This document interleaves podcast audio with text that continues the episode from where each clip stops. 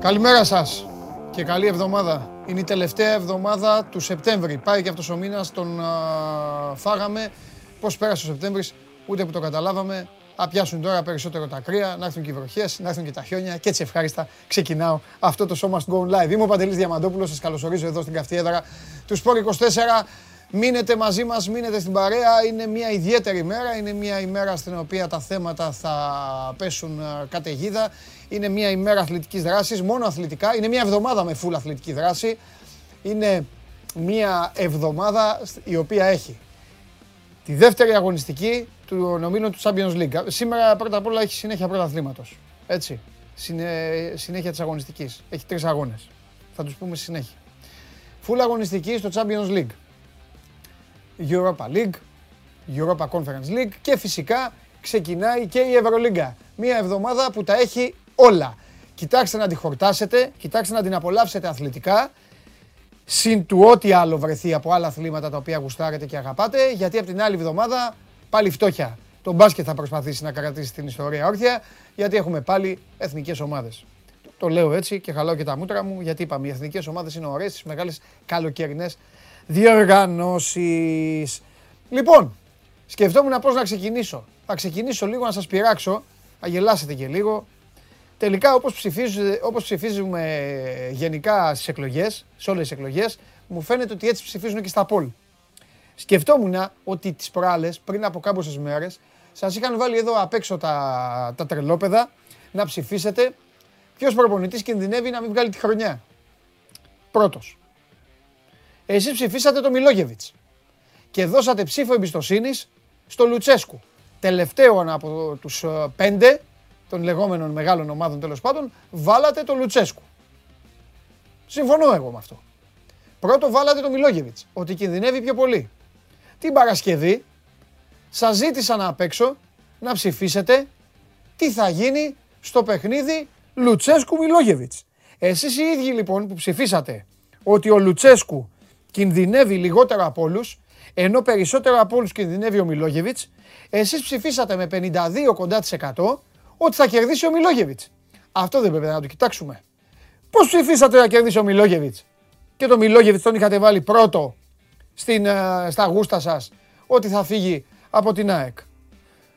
Ήρθε λοιπόν ο Λουτσέσκου να δικαιώσει την πρώτη σας ψήφο και όχι την τελευταία, την Παρασκευιάτικη. Ένας ΠΑΟΚ αποφασισμένος, ένας ΠΑΟΚ καλοδουλεμένος, ένας ΠΑΟΚ με μαθηματική ακρίβεια του τι έπρεπε να κάνει από τον προπονητή του, κέρδισε μια ΑΕΚ η οποία ήθελε, αλλά δεν μπορούσε, ό,τι και να έκανε, ήταν τόσο κακή η κατάσταση και ήταν τόσο άσχημος ο προσανατολισμός της στη Ντούμπα που τα έκανε μαντάρα. Θα έχουμε χρόνο να τα συζητήσουμε αυτά στη συνέχεια. Πάμε με την... Σήμερα δεν έχει καλημέρες, έτσι έχω δει, έχετε πλακώσει πάρα πολύ και καλά κάνετε. Τα φιλιά μου σε όλους, αύριο πάλι τις καλημέρες μας, γιατί σήμερα κάθε Δευτέρα πάμε λίγο στο top 10, έτυχε τώρα να είναι 10. Δεν είναι top 10, top 5, top 13, μπορεί να είναι ό,τι νούμερο κάτσει. Να δούμε πράγματα που σημάδεψαν αυτό το Σαββατοκύριακο. Φύγαμε, μουσική που λέγεται. Αυτός είναι ο Παναθηναϊκός του μπάσκετ.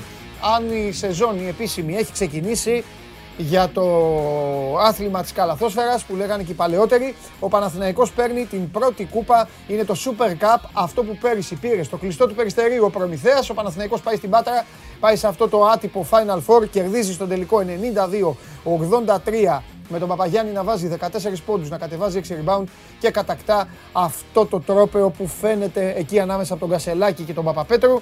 Φαίνεται δεν είναι κούπα, είναι ένα τρόπαιο που γράφει η Super Cup.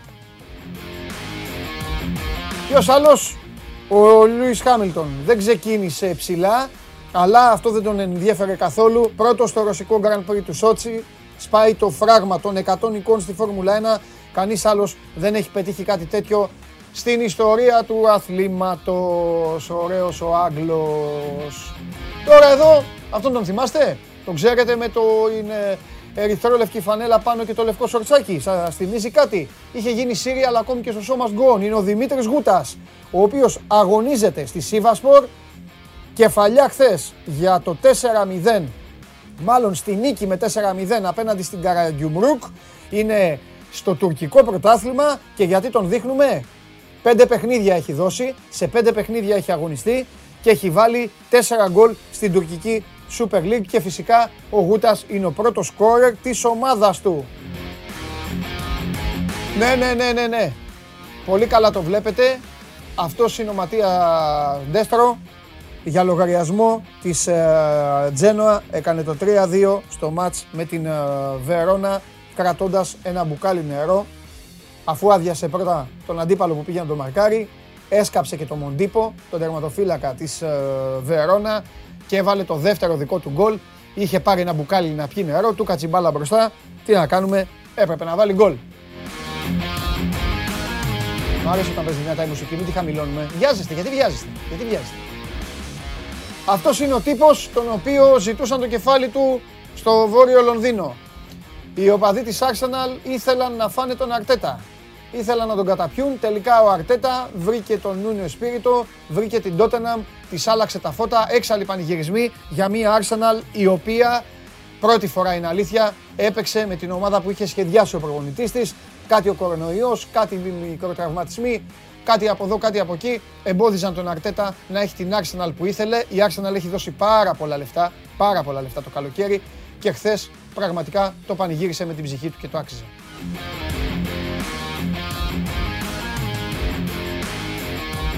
Norwich έχασε 2-0 από την Everton. Ο Μίνα πανηγυρίζει ο Κολομβιανός, ο Πούκι, ο Φιλανδός, έχει πιάσει τα γόνατά του και είναι λυπημένος. Γιατί είναι λυπημένος? Γιατί έχει δώσει τα πάντα για την Norwich αυτός ο άνθρωπος. Παρεμπιπτόντως ο Τζόλης με τον Γιαννούλη μπήκαν αλλαγή. Έχει δώσει τα πάντα, αλλά στην Premier League βάζουμε και την προηγούμενη σεζόν που αγωνίστηκε, δηλαδή τη σεζόν που υποβιβάστηκε, μαζί με τα παιχνίδια που τρέχουν αυτή τη σεζόν. Η συμπαθητική για εσάς Norwich έχει 16 ήττες. Λοιπόν, τον είπαν μεγάλο, τον είπαν γέρο, τον είπαν χοντρό, τον είπαν ό,τι άλλο, δεν ξέρω και εγώ τι τον είπαν. Ο Ντιέκο Μπισεσβάρ δίνει τις απαντήσεις του, είναι ξεκάθαρα ο παίκτης του προπονητή, είναι ξεκάθαρα ο παίκτης του Ρασβάν Λουτσέσκου, ένας εξαιρετικός ποδοσφαιριστής, ένας παίκτης που έκανε παπάδες με τον Λουτσέσκου. Ο Λουτσέσκου μπήκε μπροστά, είπε ότι θα στηρίξει τον Μπισεσβάρ στην επιστροφή του μετά το δανεισμό του στην Κύπρο. Τον έφερε πίσω, είπε θα τον στηρίξει και ο Μπισεσβάρ χθες κερδίζει, όχι μόνος του, αλλά βάζει και τον πάνω όροφο της τούρτας και το κερασάκι στην τούρτα για την νίκη του ΠΑΟΚ κόντρα στην ΑΕΚ.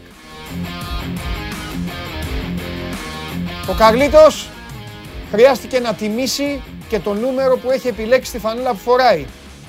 Ο Γιωβάνοβιτς δεν τον έβαλε μπροστά, έπαιξε με τον Ιωαννίδη, τον άφησε να αλωνίζει πίσω από το φόρκ του Παναθηναϊκού, του έδωσε χώρο και ο Καρλίτος έκανε πράγματα και θαύματα. Ο Παναθηναϊκός διέλυσε τον πρωτοπόρο Βόλο, ο Βόλος πήγε ως μόνος πρώτος στη βαθμολογία στη Λεωφόρο και υποχρεώθηκαν οι ποδοσφαιριστές του να κάνουν το ένα λάθος μετά το άλλο, η κεντρική τους αμυντική, ο τερματοφύλακάς τους, όλοι. Ο Παναθηναϊκός είχε βάλει 2 γκολ στο 4ο λεπτό, είχε κάνει τη ζωή του πολύ εύκολη, πολύ εμφατική η νίκη, η επιστροφή μετά από 2 συνεχόμενες ήττες εκτός έδρας, επιστροφή του τριφυλιού στις επιτυχίες. Εδώ, πλέον οι αντίπαλοι του Ολυμπιακού κινδυνεύουν να αρχίσουν να παίρνουν νόμισμα και να το παίζουν κορώνα γράμματα για το ποιος θα εμφανιστεί να τους εκτελέσει. Ο Τικίνιο δεν είναι Χασάν, ο Τικίνιο δεν πήγε στον Ολυμπιακό για να μπει στα παπούτσια του Χασάν. Ο Τικίνιο δείχνει αυτή τη στιγμή στους προπονητές, στην διοίκηση και στον κόσμο του Ολυμπιακού ότι είναι έτοιμος να διεκδικεί χρόνο συμμετοχής από τον Ελαραμπί. Με το σπαθί του, ένας εξαιρετικός εκτελεστής, ο Τικίνιο με το σπαθί του αυτή τη στιγμή κερδίζει τη δημιουργία του διλήμματος ποιος να ξεκινάει τους αγώνες, χωρίς αυτό να σημαίνει βέβαια ότι ο Ελαραμπί δεν είναι ο Ελαραμπί. Αυτό τώρα το βάλατε επίτηδες, τέλος πάντων, πάντα τελειώνουμε με Λίβερπουλ. Οκ, αυτός είναι ο μορφασμός του προπονητή της Μπρέτφορντ, Τόμας Φρανκ. στον Κλοπ, όταν η ομάδα του παραλίγο να βάλει ένα αυτόν γκολ. Εμείς είμαστε σωστοί όμως εδώ, εγώ είμαι σωστός. Μαγιά της Μπρέτφορντ, έπαιξε τα ίσια, έπαιξε παλικαρίσια, ένα χορταστικό 3-3. Καλά να πάθει η Λίβερπουλ από τη στιγμή που στο 2-3 μπορούσε να το κάνει 2-5. Αλλά οι παίκτες της κλασικά γούσταραν να κάνουν το δύσκολο, να κάνουν ένα σκαψιματάκι, να κάνουν ένα κολπάκι, λίγο από εδώ, λίγο από εκεί. Φάει το 3-3 και ζήσε με αυτό. Έτσι κι αλλιώς η βαθμολογία είναι πολύ γλυκιά στην Premier League από τώρα. Τι να κάνουμε, άλλοι δεν μπορούν να φέρουν ισοπαλία. Α, αυτό ήθελα να το πω. Κάθομαι. Η μουσική σήμερα, Νίκο, δεν μου άρεσε.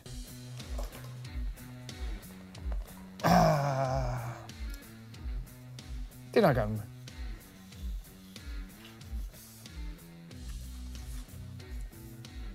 Τι γίνεται τώρα εδώ. Μαζευτήκατε, έχετε αρχίσει να μαζεύεστε. Λοιπόν, παρακολουθείτε το σώμα του Γκογόν από το κανάλι του Sport 24 στο YouTube. Σε λίγο θα... κοιτάζω και το ρολόι, θα αρχίσετε να μαζεύεστε περισσότεροι για να ακούσετε για τις ομάδες σας, να ακούσετε για τα χάλια τους. Έτσι θα σας λέω κάθε μέρα. Εσείς θέλετε να χαίρεστε, εγώ σας λέω για τα χάλια τους. Εντάξει, όταν παίζουν καλά οι ομάδες πρέπει να το λέμε. Κάποιες ομάδες χθες έπαιξαν καλά, κάποιες άλλες όχι. Παρακολουθείτε λοιπόν το σώμα του στο κανάλι στο YouTube. Γράφετε από κάτω στο YouTube, όσοι έχετε κάνει subscribe, γιατί φωνάζει και ο Πανάγος, κάντε subscribe, κάντε like. Μπαίνει εκεί, απαιτεί, γράφει τα δικά του. Οπότε ακολουθήστε τον. Μάλλον κάντε αυτά που λέει για να έχετε και το κεφάλι σας ήσυχο. Ακούτε την εκπομπή μέσω της εφαρμογής TuneIn, ολοζώντανη, και στα αυτοκίνητο με το Android Auto, από την Apple CarPlay. Η εκπομπή η οποία ανεβαίνει 1/4 μετά το τέλος της και με τη μορφή podcast στο Spotify. Μέσω του TuneIn, επαναλαμβάνω, για όσους δεν μπορείτε να βρίσκεστε αυτή τη στιγμή μπροστά σε τάμπλετ, λάπτοπ, τηλέφωνα, smart TV, PC και όλα τα υπόλοιπα που έχουν οθόνη και μπορείτε να παρακολουθείτε. Γράφτε στη σελίδα του Sport24 στο Instagram, πηγαίνετε στα stories και εκεί που λέει το σχολείο σας, την ερώτησή σας, τα μολάτε και εμείς είμαστε εδώ, ό,τι αξίζει να το συζητήσουμε. Έτσι που λέτε με τα poll. Πρέπει να ξέρετε τι ψηφίζετε, να σκέφτεστε και να θυμάστε. Όταν βγάλατε τον Λουτσέσκου ότι κινδυνεύει λιγότερο από όλους, μετά όταν ήρθε η ώρα για τον πρώτο δύσκολο αγώνα, γιατί τον μαυρίσατε. Έτσι πάει, παιδιά. Τέλος πάντων, νομίζω ότι ο πολύς κόσμος είχε παρασυρθεί από αυτή την εικόνα της ΑΕΚ και από όλο αυτό που παράγει και ο τύπος. Παίζει πολύ μεγάλο ρόλο ο τύπος. Και αντιθέτως και από αυτή την εικόνα που είχε και από όσα ακούγονταν και λέγονταν για τον ΠΑΟΚ, σας το έχω ξαναπεί, το ποδόσφαιρο δεν είναι μόνο αριθμοί. Καταλαβαίνω αυτή την αριθμομανία, την αριθμολαγνία, την αριθμολατρεία, αλλά το ποδόσφαιρο είναι και άλλα πράγματα και πολύ σημαντικότερα κιόλας από αριθμούς. Και ο ΠΑΟΚ είχε πάρα πολλά από αυτά τα οποία στη συνέχεια θα τα συζητήσουμε όταν θα πάμε στο φίλο μου τον Σάβα. Να πω σε αυτό το σημείο ότι το πρωτάθλημα, σας το είπα και πριν, επαναλαμβάνω, στις 5 και 4 τα Γιάννενα υποδέχονται τον Όφη και στις 7.30 υπάρχει το παιχνίδι του Απόλλωνα με τον Ιωνικό και του Ατρόμητου με τον Άρη. 3 αγώνες, δηλαδή μισή αγωνιστική, πλάκα-πλάκα, από τα 7 παιχνίδια, τα 3 γίνονται σήμερα. Για μια γεμάτη Δευτέρα η οποία κλείνει έτσι λουκουμάκι, όμορφα, Crystal Palace Brighton για όλους εμάς που θέλουμε να βλέπουμε και την Premier League. Τώρα, για να ξεκινήσουμε... Σιγά σιγά, τι έχετε εδώ βάλει, υπάρχουν ευρωπαϊκά παιχνίδια, σας το είπα αυτό, έτσι, υπάρχουν οι υποχρεώσεις του Ολυμπιακού και του ΠΑΟΚ για τις διοργανώσεις στις οποίες συμμετέχουν και πάμε σιγά σιγά να αρχίσουμε να μιλάμε, να αρχίσω να κάνω παράπονα ή να μην κάνω παράπονα ή να αποδίδω τα εύσημα, όλα αυτά που έχετε μάθει σε αυτή την εκπομπή, συν τις πολλές εκπλήξεις που έρχονται στο εγγύς μέλλον. Σας έχω πει ότι η εκπομπή δεν θα κάτσει ήσυχη. Έχετε να δείτε πράγματα και θαύματα. Α, ξέχασα να σας πω και το σημαντικό μέρος, τη σημαντική είδηση της ημέρας για την εκπομπή. Με μεγάλη μου λύπη. Ορισμένοι μπορεί να πανηγυρίσετε και θα εκνευριστώ, αλλά τι να κάνουμε. Δεν θα έχουμε καταστροφέα σήμερα. Και μάλλον και αύριο. Ο καταστροφέας δεν άντεξε. Είδε την ομάδα, είδε τον Ολυμπιακό στην Τρίπολη και από τον ενθουσιασμό του δεν άντεξε. Τέλος πάντων, είναι ψιλοάρρωστος. με τόσα που έχετε εδώ και λέει, και θα σας πω και κάτι. Α, εσείς ακούτε, για να γελάσετε κιόλας. Αφού μου λέει λοιπόν δεν θα έρθω, είμαι χάλια, θα κάτσω να ξεκουραστώ, να προφυλαχθώ, μπουρ, του λέω εντάξει τι να κάνουμε, του κάνω και τη σχετική πλάκα, μου γράφει από κάτω. Και έγινε και σεισμός. Σαν να λέει θα λείψω, και έχει και τον τελικό σήμερα ρε γάμο, το να μιλήσουμε για τον τελικό. Πω, γεια σου μάνο μου. Λοιπόν, χωρίς καταστροφέα, θα πρέπει να ζήσουμε. Εδώ, τι λένε εδώ. Να το γράψε και ο Σπύρος. Σήμερα λέει έγινε και σεισμός. Ο Σάκης λέει όλε. Βέβαια, με το σήμα της United. Τι θα πεις εσύ, δεν τρέπεσαι. Τι όλε. Εγώ πώς θα τη βγάλω την εκπομπή χωρίς το Μάνο. Εγώ δεν αντέχω. Να το, μπράβο στον... Πού είναι, μπράβο στον Παναγιώτη. Δεν γίνεται εκπομπή χωρίς καταστροφέα. Α, τώρα τον αγαπάτε, Θέλετε και Skype, Θέλετε Skype. Λοιπόν, για το φίλο που λέει έχουμε ήδη ένα θύμα, δεν ξέρω πού είναι το αστείο. Το αστείο δεν είναι στο σεισμό, μεγάλε. Θα σε αναλάβει τώρα ο Πανάγος. Το αστείο είναι σε αυτό που είπε ο καταστροφέας. Δεν μπορώ να κάνω, παιδιά, δεν μπορώ να κάνω και επεξήγηση. Τέλος πάντων. Λοιπόν, να ελπίσουμε να πάνε όλα καλά τώρα για αυτή την ιστορία με το σεισμό. Κακό πράγμα, τραγικό πράγμα ο σεισμός. Αλλά ο Μάνος ήθελε να το αναπτύξει. Λοιπόν,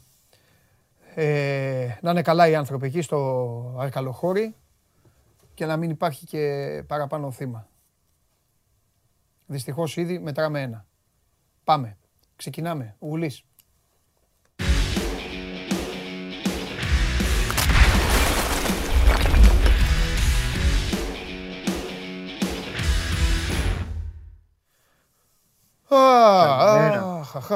Λοιπόν. Και καλή εβδομάδα σε όλο τον κόσμο. Επίσης, καλή εβδομάδα. Εβδομάδα με πολλή Παναθηναϊκολογία. Νομίζω ότι μέχρι αύριο θα μιλάμε για το χθεσινό. Και μετά θα πρέπει να μπαίνουμε σιγά σιγά σε συνθήκες Καραϊσκάκη. Εγώ θα σου έλεγα δεν θα μιλάμε πολύ για το χθεσινό. Ναι, εγώ θέλω να μιλήσουμε όμως για το χθεσινό. Σήμερα εμείς θα μιλήσουμε, αλλά να ξέρεις ότι γενικότερα στο ποδοσφαιρικό τμήμα και σε όλο το κλαμπ το έχουν ρίξει πάρα πολύ στο νους σου. Οκ, πάμε παρακάτω. Καλά κάνουνε, όχι μόνο αυτό, καλά κάνουνε γιατί υπήρχε ένα δείγμα από την πρώτη αγωνιστική και του τι ακολούθησε. Ακριβώς. Οπότε σου λένε τι άμα είναι να γίνουν τα ίδια, δηλαδή ένας τρίαμβος και μετά δύο σφαλιάρες δεν βγαίνει μετά. Και δεν υπάρχει λόγος να αποσυντονίζεται τώρα η ομάδα. Έχει το ντέρμπι, θα επικεντρωθεί εκεί από αύριο. Ωραία.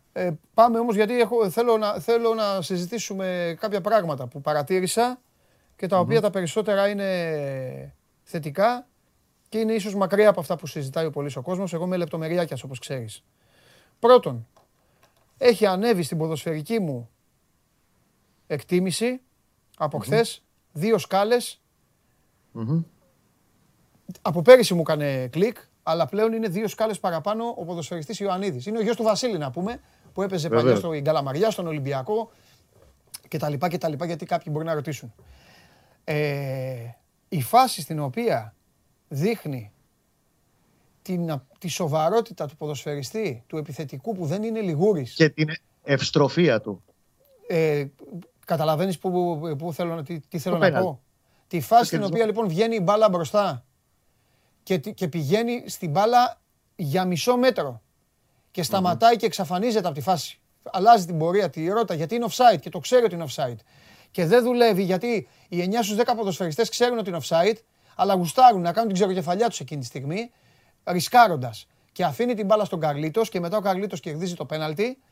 Ακριβώς. Για μένα εκείνη την ώρα με ανάγκασε να του πω μπράβο ρε μάγκα, πολύ περισσότερο.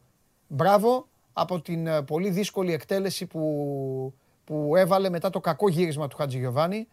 Εντάξει, ο Χατζηγιοβάνης δεν το έκανε επίτηδες. Απλά δεν του βγήκε η μπάλα όπως θα ήθελε. Αλλά κατάφερε ο Ιωαννίδης να πάει εκεί, να πάρει το rebound, να γυρίσει και να βάλει το 2. Το 2 είναι και να μυριστεί την κέλα. Το βασικό στον επιθετικό στην προηγούμενη περίπτωση είναι να μυριστεί την κέλα του στόπερ. Ναι. Ότι πάντα παίζει εκεί να κάνει και μια κέλα ο στόπερ. Άρα πρέπει να το εκμεταλλευτείς. Αυτό ήθελα να πω για τον Ιωαννίδη. Τώρα, ο Γιοβάνοβιτς, αυτά θα τα πεις εσύ στη συνέχεια. Ο Γιοβάνοβιτς έδειξε ότι δεν κολώνει να βάλει τον Καρλίτος και τον Ιωαννίδη μαζί και να φέρει τον Καρλίτος να αλωνίζει ουσιαστικά ως δεκάρι, υποστηρίζοντας τη φανέλα που φοράει.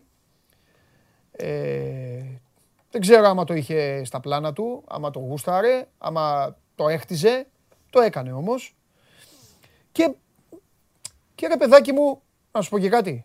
Άμα σου έλεγα εγώ την Παρασκευή, Κώστα κοίταξε να δεις, ο Παναθηναϊκός θα μπει μέσα, θα πάει μέσα στην περιοχή τους να τους πνίξει και στο 4 το σκορ θα είναι 2-0, εσύ θα μου έλεγες, εντάξει, μπορεί να το κάνει αυτό, αλλά δεν ξέρω αν θα είναι 2-0 το σκορ στο 4. Και το μόνο που θέλω να μου πεις, γιατί πάντα πρέπει να βλέπουμε και αδυναμίες, είναι τι θα γίνει με αυτό το πράγμα λίγο στο αμυντικό transition που ο αντίπαλος πάντα βρίσκει φάσεις. Ο Βόλος δηλαδή η εικόνα, δεν θα πω ότι είναι μαγικό το 5-1. Αλλά έκανε φάσεις ο Βόλος. Εντάξει, είναι και ποιοτική ομάδα ο Βόλος. Αλλά έκανε φάσεις. Δεν ξέρω πώς θα το... Τι είπε ο Γιωβάνοβιτς γι' αυτό, ή τι έχει πει γι' αυτό, ή τι... Θες να τα βάλουμε τα κουτάκια σειρά? Ναι, θέλω. Λοιπόν, πρώτα απ' όλα ξεκινήσουμε για το τι έχει γίνει τις 3 μέρες πριν το παιχνίδι. Μπράβο. Τους έχει πιάσει τα τέτα-τέτ ο Γιωβάνοβιτς. Γενικά δεν βγάζει πανικό μετά τις δύο σεριίτες στο Ζωσιμάδες και στο Βικελίδης. Έχει αρχίσει και πιάνει τέτα-τέτ τους ποδοσφαιριστές. Και γενικά τους πηγαίνει λίγο να τους τσιγκλεί στον εγωισμό. Στη λογική ότι, ρε παιδί μου, παίζουμε μπάλα, δεν πάμε να κρυφτούμε πίσω την μπάλα, δεν παίζουμε φτουξελευθερία.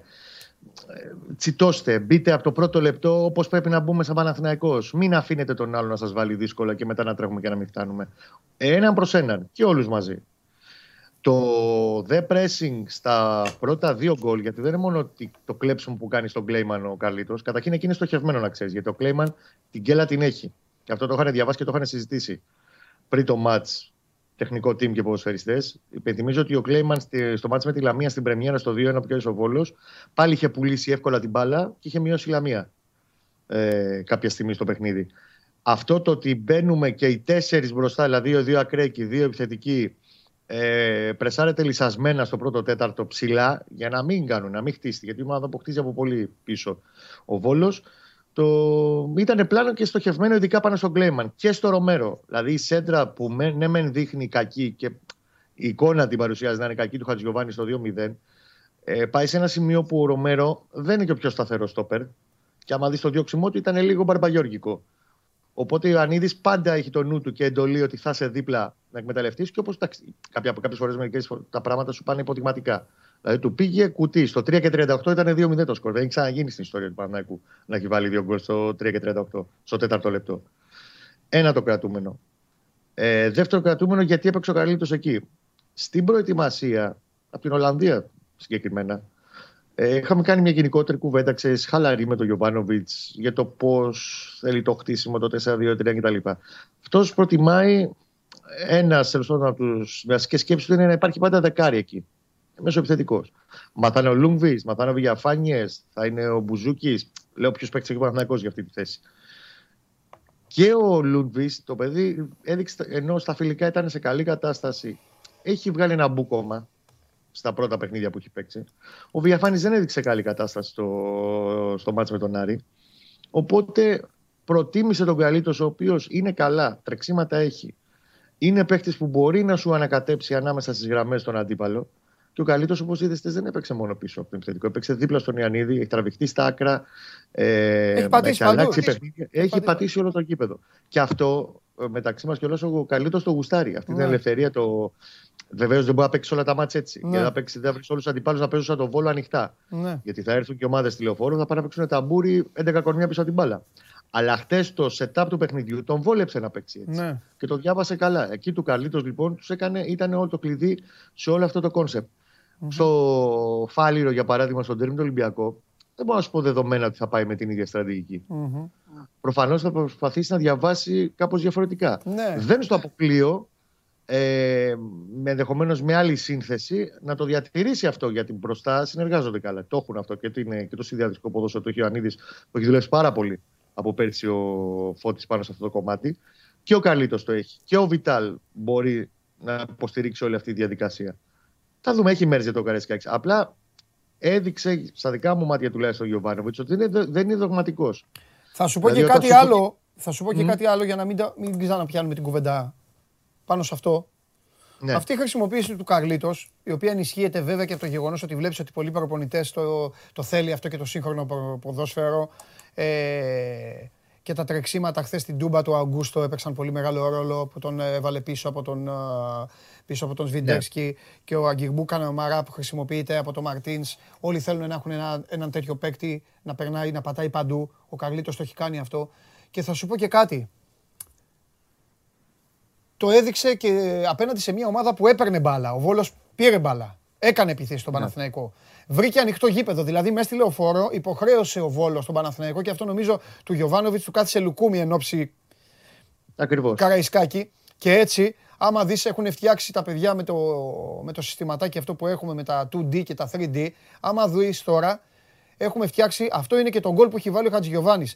Την μπάλα την έχει, παιδιά, έτσι μπράβο, παγώστε για να μην είναι τέτοιο. Την μπάλα την έχει ο Βόλος. Και εδώ. Βλέπετε πού είναι ανοιχτές οι γραμμές, πού είναι η άμυνα του Βόλου. Ο Βόλος δεν θα βρεθεί στον γκολ αυτό. Δεν θα βρεθεί σε κακό αμυντικό transition. Παρ' όλα αυτά, ο Παναθηναϊκός καταφέρνει, χάρη στην ευστροφία και χάρη στον Καρλίτος, όλα αυτά που σας λέει ο Γουλής, συνεχίστε το εδώ. Πρώτα απ' όλα με τα φανελάκια και μετά προχωράμε. Θα φύγει λοιπόν ο Καρλίτος, διασχίζει ένα σεβαστό. Πάμε ρε, τι πάθατε. Διασχίζει ένα σεβαστό μέρος του γηπέδου. Θα ξαναπάρει την μπάλα και εδώ απλά όλο το λάθος το έχει κάνει ο Φεράρι. Ο Ιωαννίδης έχει τραβήξει πάνω του έναν κόφτη και δύο στόπερ και όλο το λάθος δείξε το με το άλλο σύστημα τώρα και μην το παγώνετε. Λοιπόν, και εδώ Κώστα το βλέπεις και με το 3D είναι όλη αυτή η κίνηση που βγάζει κόντρα ο Παναθηναϊκός ουσιαστικά απέναντι στο Βόλο. Βλέπετε την αμυνά του, βλέπετε τα δύο χαφ του Βόλου τρέχουν, έχει τρέξει και όλη η άμυνα. Ο Φεράρι βέβαια ευθύνεται για την κίνηση του Χατζηγιοβάνη. Ναι. Δεν είναι κακές οι τοποθετήσεις της άμυνας του Βόλου σε αυτό το γκολ, για να μην τα ρίχνουμε και στο Βόλο. Και εδώ είναι και το τελευταίο στο τρισδιάστατο. Είναι όλη αυτή η κίνηση του Καρλίτος από που ξεκινάει έξω από την περιοχή και μετά από τη συνεργασία με τον Χουάνκαρ, αν δεν κάνω λάθος, ο Χουάνκαρ είναι. Ο Βιτάλ. Ναι. Το γράφει κιόλας. Απλά βλέπω τα παιχτάκια εγώ. Και έτσι έρχεται το γκολ. Δώστε μου τον Κώστα.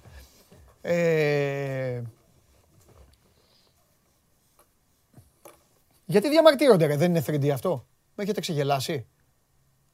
Ναι, 2D είναι, ναι.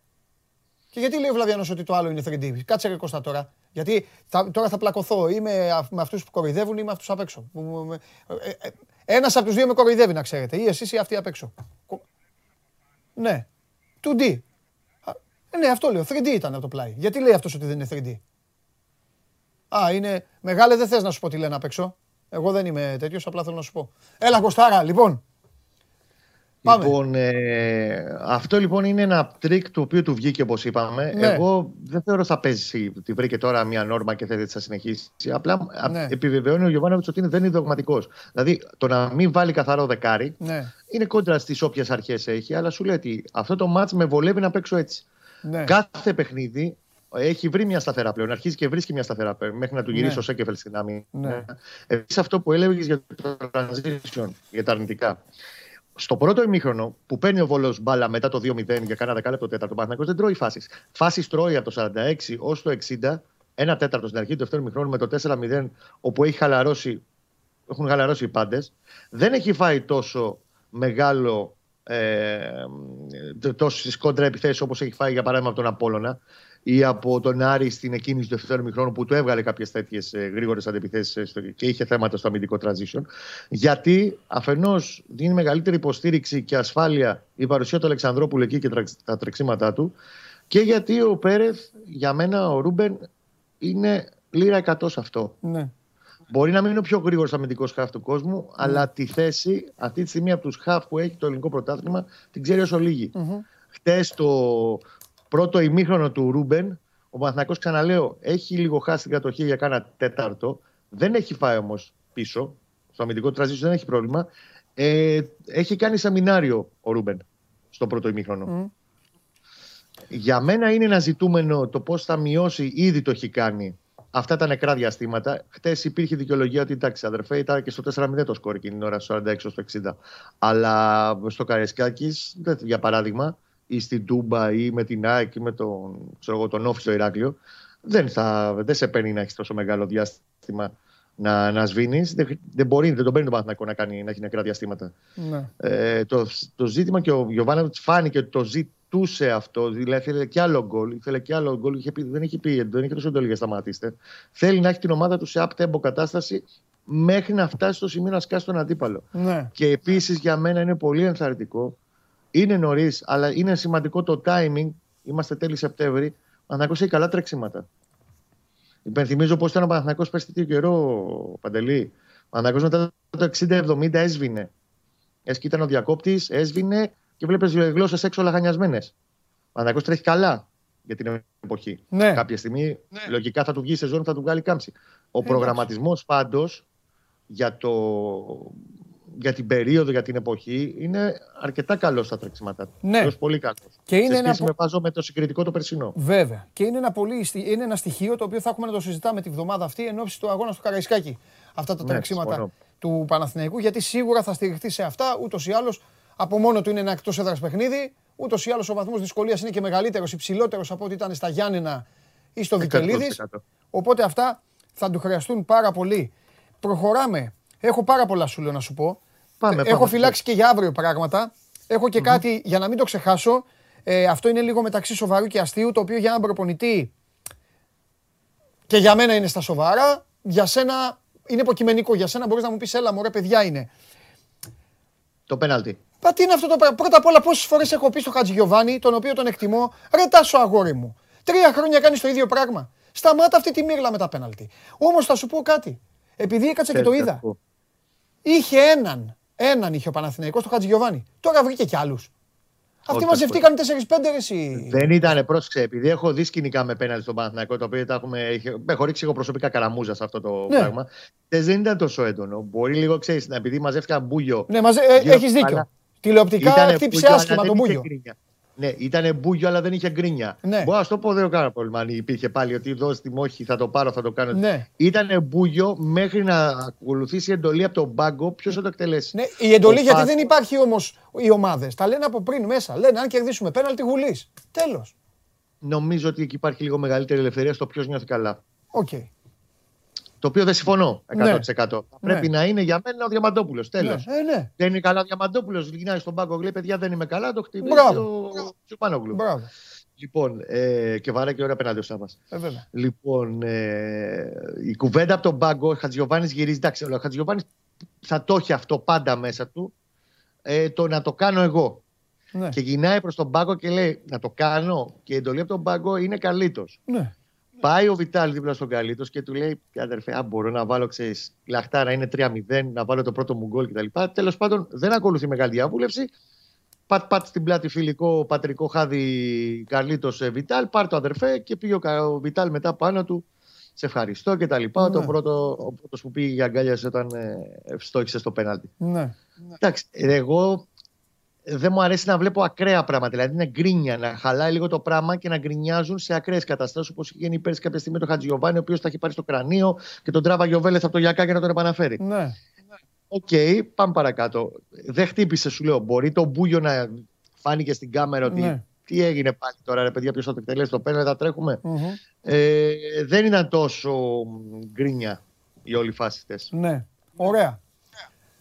Πάμε. Άλλο θέμα. Ο Μπρινιόλ γιατί δεν έπαιξε που αναμενόταν. Αυτό το είδες, γιατί είχαμε εκπομπή το Σάββατο. Είχαμε εκπομπή, θα το λέγαμε το Σάββατο. Το γράψαμε στο Σπορ 24. Έχει κάνει μια... Υπήρχε σκέψη δεδομένα και δεν βγαίνει τυχαία όλα αυτά ότι παίζει σοβαρά το σενάριο για τον Μπρινιόλι. Έγινε μια κουβέντα προφανώς και με τον προπονητή τερματοφυλάκων του Παναθηναϊκού. Αυτή τη στιγμή εγώ συμφωνώ με αυτό που έγινε. Ήταν λίγο άδικο το να πάει στοχευμένα ή τέλος πάντων να το πάρει πάνω του όλο το ανάθεμα σε εισαγωγικά, αν παρεξηγηθώ, της ήττας στο Βικελίδης ο Διούδης. Από τη στιγμή που για να φτάσει να γίνει τον γκολ του Καμαρά έχουν γίνει άλλα 3 λάθη μέχρι να μπει ο Καμαρά με την μπάλα στα δίκτυα. Σαφώς το βολέ του Διούδη δεν ήταν σωστό ως σκέψη κόντρα στον άνεμο κτλ. Αλλά έχουν γίνει και άλλα 4 πράγματα. Έγινε μια γενικότερη κουβέντα. Νομίζω ότι σωστά επέλεξε ο Γιωβάνοβιτς να κρατήσει το Διούδη Γιατί ξέρεις, είναι πάρα πολύ λεπτή η ισορροπία. Παντελή, καμιά φορά μπορεί να τους χάσει και τους δύο. Αν ο Μπρινιόλι μπει, θα μπει κάποια στιγμή. Okay. Για να μπει ο Μπρινιόλι όμως πρέπει να είναι ο προπονητής και ο προπονητής τερματοφυλάκων στο 200% σίγουροι ότι είναι έτοιμος για να μπει. Γιατί αν έμπαινε ο Μπρινιόλι και στην πρώτη φάση του Βόλου μπάλα είναι, έτρωγε ένα γκολ φτηνό, μετά ξέρεις, πάντα υπάρχει ο κίνδυνος να χάσει και τους δύο. Ανοίγει πολύ μεγάλη κουβέντα εσωτερικά σε ένα ποδοσφαιρικό τμήμα στο να αλλάξω τον τερματοφύλακά μου και να, από το εκεί που έχω τον Παντελή, να βάλω τον Κώστα. Ναι. Εντάξει. Και δίκιο και άδικο κάποια στιγμή θα γίνει. Δηλαδή, άμα πάει στο Καραϊσκάκη και χάσει, μετά έχει και διακοπή πρωταθλήματος, θα σου εμφανίσει τον Μπρινιόλι μετά. Οι προπονητές και οι ποδοσφαιριστές. Είναι άδικο για τον Διούδη. Δεν μπορεί να ζει ο Διούδης 90 λεπτό. Δεν νομίζω ότι ζει 90 λεπτό. Απλά το έκρινε αυτή τη στιγμή ότι δεν υπήρχε λόγος να τον χάσει. Ναι. Και σωστά έπραξε. Κοίταξε να δεις. Όλοι με το 90 λεπτό ζουνε, Παντελή. Από μάτς σε μάτς ζουνε. Και παίκτες και προπονητές. Εντάξει, όλοι οι τερματοφύλακες. Κάποιοι όχι τόσο. Τέλος πάντων. Για μένα δεν ήταν άστοχη ως σκέψη. Ναι. Για να μπει ο Μπρινιόλι και όποιος είναι να μπει, ναι, για να πάρει τη φάνελα του βασικού, επειδή δεν είναι βάζω ένα μπακ και θα βάλω τον Σάντσες και έβγαλα τον Κότσιρα, ναι, επειδή είναι θέση που ξεκινάει η ομάδα, ναι, και η δομή όλης της ομάδας, ναι, πρέπει να είσαι 200% ότι ο Μπρινιόλι όταν θα μπει θα είναι αυτός που πρέπει και τέλος. Μάλιστα. Ωραία. Σε αφήνω έτσι. Θέλω να συζητήσουμε και τι δεν σου άρεσε, τα 2-3 πράγματα που δεν σου άρεσαν. Αλλά θα το κάνουμε αύριο για να αρχίσουμε σιγά σιγά. Απλά για τον κόσμο να πούμε, ναι, το μόνο ανήσυχο για τον Γιωβάνοβιτς αυτή τη στιγμή είναι ο τραυματισμός του Βέλεθ. Γιατί έχει βγάλει, έγινε αλλαγή στο 76, μπήκε ο Σάρλια, έχει βγάλει μια ενόχληση στο δικέφαλο. Θα κάνει αύριο μαγνητική. Το αφήσανε μια μέρα να ερεμήσει το πόδι για να έχουν πλήρη εικόνα αύριο στη μαγνητική. Εκτιμούν ότι δεν θα είναι κάτι σοβαρό και θα τον έχει στο φάλερο. Γιατί πρόσεξε, αυτή τη στιγμή ο Παναθηναϊκός έχει 3 στόπερ. Δεν έχει καν το σιδερά. Ναι. Και το παιδάκι έσπασε το πόδι του πριν από 10 μέρες. Ναι. Οπότε έχει 3 στόπερ, τους εξής 2 αν δεν παίξει ο Βέλες. Σάρλια, Πούγκουρα. Έπρεπε να έχει πάρει στόπερ ο Παναθηναϊκός. Αυτό το έχουμε πει. Αν μου πεις ποιος δεν έπρεπε, τέλος πάντων. Αυτό να μου πεις. Το έχουμε πει, Παντελή μου, αυτό από τις 31 Αυγούστου το λέμε. Ναι. Μάλιστα. Φιλιά, τα λέμε. Να είστε καλά. Καλή συνέχεια, παιδιά. Γεια σου, Κώστα και εσύ. Κώστας Γουλής, αύριο ο Δρυμύτερος, ο Παναθηναϊκός, ο οποίος κέρδισε 5-1 τον πρωτοπόρο μέχρι χθες Βόλο. Και πλέον στρέφει την προσοχή του στο παιχνίδι της Κυριακής που είναι στο Καραϊσκάκη. Για τον Ολυμπιακό δεν μπορούμε να πούμε ότι ισχύει το ίδιο. Ο Ολυμπιακός, ο οποίος έχει ευρωπαϊκή υποχρέωση, έχει να ταξιδέψει στην Κωνσταντινούπολη για να παίξει με τη Φενέρμπαχτσε για τον όμιλό του στο Europa League. Σας χρωστάω το σημερινό poll. Σας είπα για τα προηγούμενα που ψηφίζατε και τα αποτελέσματα που βγάζατε. Σήμερα λοιπόν απ' έξω η δυνατή ομάδα έχει επιλέξει να σας βασανίσει με το εξής. Ποιο είναι το καλύτερο δίδυμο μπακ από τους 4 μεγάλους? Καρμπόβνικ Ρέαπτσουκ, Κότσιρας Χουάνκαρ, Βιερίνια Σίνκλεϊ ή Μισελέν Χατζησαφή. Έχουν επιλεγεί αυτοί που παίζουν τώρα. Έτσι, γιατί κάποιος μπορεί να βγει και να πει θα παίζει ο Μοχαμαντής στην ΑΕΚ. Ή κάποιος να πει κάποια στιγμή θα παίξει ο Λαλά στον Ολυμπιακό. Δεν πάει έτσι. Εγκρίνω απ' έξω τη συμμορία. Αποφασίστε από αυτούς τους 4 επιλογές. Καρμπόβνικ Ρέαπτσουκ, Κότσιρας Χουάνκαρ, Βιερίνια Σίτκλεϊ, Μισελέν Χατζησαφή. Εγώ αφήστε, δεν θέλετε να ψηφίσω, γιατί αν ψηφίσω δεν υπάρχει επιλογή. Θα ζητήσω έψιλον. Καταλαβαίνετε. Πάμε, συνεχίζουμε και πάμε μια βόλτα στην επανομή.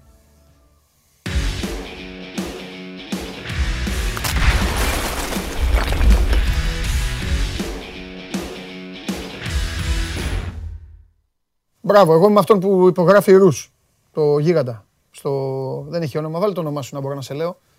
Χαίρετε. Με τον Ρους είμαι. Μεγάλα, τι γίνεται? Δημήτρης Χαλιάπας και ο Άρης σήμερα στο Περιστέρι. Ξέρω ότι περιμένεις να σου πω άλλα πράγματα, σου έχω πει όταν είναι κάποιος πεσμένος, δεν τον πλησιάζω καν. Λοιπόν, θα σε ρωτήσω κανονικά. Για κάνε έτσι να δω τι φοράς. Α, εντάξει. Θέλω να το ξαναβάζεις το άλλο. Κάθε Παρασκευή να το ξαναβάζεις. Λοιπόν. Ξέρεις κάθε πότε θα το βάζω. Μετά από κάθε ήττα. Οκ. Γιατί δεν το βάλες σήμερα? Δεν θα το ξαναβάλω ποτέ δηλαδή. Δεν μετράει τώρα το πότε σήμερα. Οκ, το κρατάω και αυτό. Το κρατάω και αυτό. Εσύ την πατάς σαν τον νόμο των ΗΠΑ που λένε μόλις σε συλλαμβάνουν έχεις δικαίωμα να μην μιλήσεις, ότι πεις θα χρησιμοποιηθεί εναντίον σου, έτσι την πατάς. Εσύ μιλάς, δεν φταίω εγώ. Λοιπόν, πόσο θα έρθει σήμερα το Ατρόμητος Άρης, λέγε. 0-1. 0-1. Και τον γκολ Καμαρά. Το γκολ Μπρούνο Γκάμα. Μπρούνο Γκάμα, Ναι. Μάλιστα. Να ανοίξει λογαριασμό. Εντάξει. Καταρχάς, για το poll που έβαλες πριν και το είδαμε, να σου πω ότι το καλύτερο δεξί μπακ από τους 4 σου βάζω εγώ την ο Σούντγκρεν. Ναι, οι κύριοι απ' έξω αφήσαν τον Άρη έξω, αυτοί οι κύριοι απ' έξω. Αυτοί απ' έξω οι κύριοι. Εντάξει. Για να σου κάνουν πόλεμο. Έτσι μου λένε στο αυτοί. Δεν πειράζει. Για πες τώρα. Λοιπόν, ο Άρης σήμερα έχει απουσίες, έχει προβληματάκια στο Περιστέρι. Ναι. Θα αντιμετωπίσει και μια ομάδα με νέο προπονητή. Mm-hmm. Ο Άρης είναι μια ομάδα που παίζει τις καθημερινές, όπως είπαμε, και είναι η ομάδα η οποία θα παίξει και κόντρα σε νέους προπονητές αυτή την εβδομάδα. Ναι. Γιατί δύο ομάδες έχουν αλλάξει προπονητή, ο Ατρόμητος και ο Απόλλων Σμύρνης. Ναι. Ο Άρης σήμερα θα παίξει με τον Ατρόμητο, το Σάββατο θα παίξει με τον Απόλλωνα της Σμύρνης. Σήμερα απουσιάζουν Φακούντο Μπερτόγλιο, Χουάνι Τούρμπε και Λούμορ για τον Άρη, 3 απουσίες. Για τον Άκη Μάτζιο έχουν μείνει και οι 3 στη Θεσσαλονίκη. Ο Ιτούρμπε θα επιστρέψει μετά τη διακοπή. Ο Μπερτόγλιο έχει το θέμα στο δικέφαλο. Ίσως είναι διαθέσιμος για το παιχνίδι με τον Απόλλωνα το Σάββατο, αλλά σήμερα σίγουρα δεδομένα δεν είναι στη διάθεση του προπονητή. Ο Λούμορ αυτός έχει να αγωνιστεί από την πρώτη αγωνιστική με τον Όφη. Αντιμετωπίζει θλάσσιο μπροσαγωγό και αυτός έχει μείνει εκτός. Και ο Γκάνα θα παίξει στο αριστερό άκρο της άμυνας. Ο Άρης θα πάει με τη συνταγή του δευτέρου μηχρόνου κόντρα στον Παναθηναϊκό. Δηλαδή θα δούμε ένα σύστημα με 3 χαφ.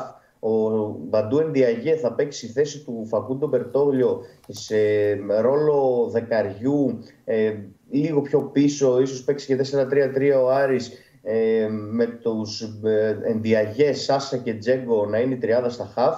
Για πρώτη φορά θα το δούμε αυτό στο φετινό πρωτάθλημα, τουλάχιστον από την αρχή. Γιατί έπαιξε ο Άρης έτσι στο δεύτερο ημίχρονο κόντρα στον Παναθηναϊκό στο Βικελίδης. Αλλά σήμερα οι λύσεις είναι περιορισμένες με τις απουσίες Μπερτόγλου και η Τούρμπε και θα αναγκαστεί ο Άκης Μάτζιος να το ξεκινήσει από την αρχή.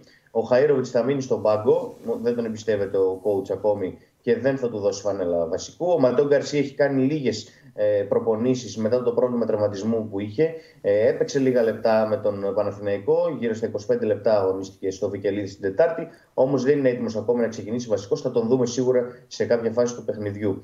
Τώρα, όσον αφορά την πιθανή εντεκάδο, ο Χουλιάν Κουέστα πήρε την ευκαιρία, την εκμεταλλεύτηκε κόντρα στον Παναθηναϊκό και θα ξεκινήσει και σήμερα βασικός κάτω από τα δοκάρια. Μπράμπετς και Φαμπιάνο δεν αλλάζει το δίδυμο στα στόπερ. Σούντγκρεν δεξιά, Γκάνε αριστερά, οι δύο ακραίοι μπακ για τον Άρη.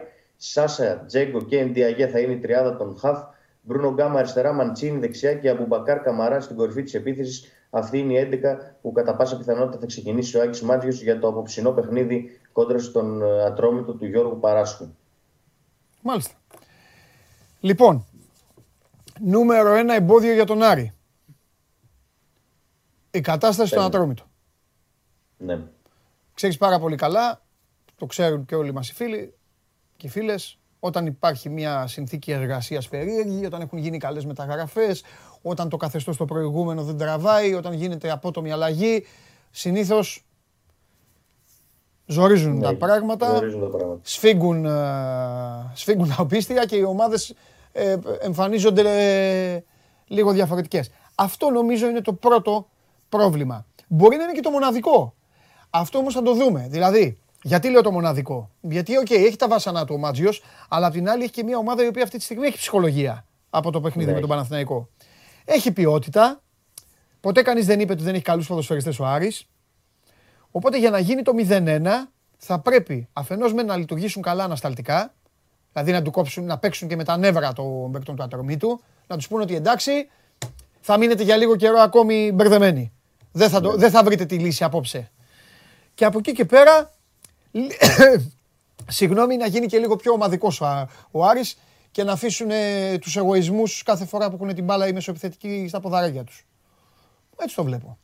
Ο Άρης χαλάστηκε, να σου πω την αλήθεια, από την αλλαγή προπονητής στον Ατρόμητο. Λογικό είναι. Ήταν ο Άγχελ Λόπεθ, ο οποίος έπαιζε πιο επιθετικό ποδόσφαιρο, είχε το πρέπει της νίκης τώρα με τον Άρη. Δηλαδή θα έπαινε να παίξει επιθετικά, να αναγκαστεί να βάλει την ομάδα μπροστά και να διεκδικήσει τη νίκη. Τώρα με τον Παράσχο τα πράγματα είναι διαφορετικά. Ο Παράσχο είναι διαφορετικός προπονητής. Ναι. Ίσως προσπαθήσει να κρατήσει την ομάδα πιο πίσω. Ο Άρης δυσκολεύεται σε κλειστές άμυνες. Δεν νομίζω ότι ο Ατρόμητος σήμερα θα βγει για να πάρει την κατοχή και να δημιουργήσει αυτό. Νομίζω θα την αφήσει την πρωτοβουλία στον Άρη. Ναι. Και μέχρι στιγμής ο Άρης δεν έχει δείξει ότι μπορεί να το διαχειριστεί αυτό. Προχτές, την Τετάρτη με τον Παναθηναϊκό, έβγαλε ένα γκολ νωρίς και κατάφερε να το διαχειριστεί. Αν δεν βγάλει γκολ νωρίς σήμερα, δεν ξέρω πόσο θα μπορέσει να το δημιουργήσει αυτό στον Ατρόμητο. Ναι. Οπότε δεν του άρεσε η αλλαγή προπονητή με τον Παράσχο. Ναι. Και να στο αλλάξω το θέμα λίγο, και δεν το άρεσε και κάτι ακόμη, αφού γκράζομαι έτσι μια ανησυχία και για τον ορισμό του διαιτητή, γιατί είναι Αθηναίος ο διαιτητής και λίγο τα πράγματα στον Άρη. Και, τι να ήταν, τι ήθελε ο Άρης να είναι Θεσσαλονίκη. Με τρελαίνει, γιατί είσαι ο μοναδικός που βγαίνει εδώ και λέει τέτοια. Μ' αρέσει πολύ, έλα για πες Δημήτρη. Πού να είναι, ρε φίλε, ο διαιτητής. Παίζει μια ομάδα της Αθήνας. Και ο διαιτητής είναι από το Θεσσαλονίκης. Έλα μου, εντάξει μου. Ο διαιτητής είναι από το Σύνδεσμο Αθηνών. Εγώ να σου πω κάτι, και το ανάποδο να γινόταν το ίδιο θα σου έλεγα. Δηλαδή να έπαιζε Άρης, Ατρόμητος και ο διαιτητής να ήταν από τη Θεσσαλονίκη, εγώ το ίδιο θα σου έλεγα. Εντάξει, αυτά εγώ δεν τα θεωρώ. Καταλαβαίνω ότι τα λένε οι ομάδες, τα υποστηρίζουν, αλλά. Εντάξει μωρέ, τι να κάνει ρε εσύ Δημήτρη διαιτητής τώρα, δηλαδή με βάρ κιόλας, τι να κάνει. Να γινόταν αυτά σε άλλες ομάδες, θα τα ακούμε 3 και 4 μέρες, Παντελή. Συμφωνώ μαζί σου, συμφωνώ μαζί σου, εννοείται συμφωνώ. Και σου λέω γουστάρω που βγαίνεις και τα λες, συνέχεια λες, είσαι η φωνή της τέτοιας, της διαιτησίας. Μ' αρέσει, της αντιδιαιτησίας μάλλον. Λοιπόν, τι άλλο. Τίποτα. Σ' αφήνω για να δούμε το ματσάκι και αύριο θα πούμε περισσότερα. Αύριο θα πούμε παραπάνω. Ναι. Έγινε. Ποιος είναι ο διαιτητής? Δεν είπες το όνομα. Ο Κωνσταντίνος Περάκης. Άπειρος. Ναι. Και άπειρος και Αθηναίος. Μάλιστα. Φιλιά πολλά. Καλή συνέχεια. Να σε καλά. Γεια σου, Δημήτρη. Τι γίνεται. Αν τον τρελάνω εγώ το χαλιάπα αύριο, κάτσε να δεις. Θα κάτσω να δω το Ατρόμητο Άρης, παιδιά, και άμα δω κανένα ανάποδο offside, κάτσε γιατί offside μπαίνει και γκολ. Κάνα φαουλάκι έτσι εκεί, θα του πω άπειρος εκεί. Θα κάθομαι και θα σημειώνω. Και θα του πω, Περάκης έκανε αυτό, έκανε εκείνο. Κάτσε. Ρε τι τραβάμε. Λοιπόν, είστε έτοιμοι? Όσοι είστε, είστε τυχεροί. Όσοι δεν είστε τυχεροί. Άρχεται η συνεδρίασης. Λοιπόν, δεν μπορώ να κάνω εγώ ραντεβού μαζί σας τι χρόνο θα βγαίνει ο καθένας και πότε θα βγαίνει. Μια μου λέτε μετά που είναι ο ένας και που είναι ο άλλος. Παρακαλώ πολύ, κάντε ησυχία, καθίστε αναπαυτικά όπου και αν βρίσκεστε. Δεν κράζω Γιώργο μου εγώ το United, δεν κράζω εγώ ομάδες που χάνουν, δεν τις κράζω. Ποτέ τον πεσμένο κάτω, ποτέ. Μην οχτυπάς, δεν χρειάζεται. Ας αποφασίσουν ποιος θα βαράει τα πέναλτι και μετά ξανασυζητάμε. Παρακαλώ πολύ τους δύο κυρίους.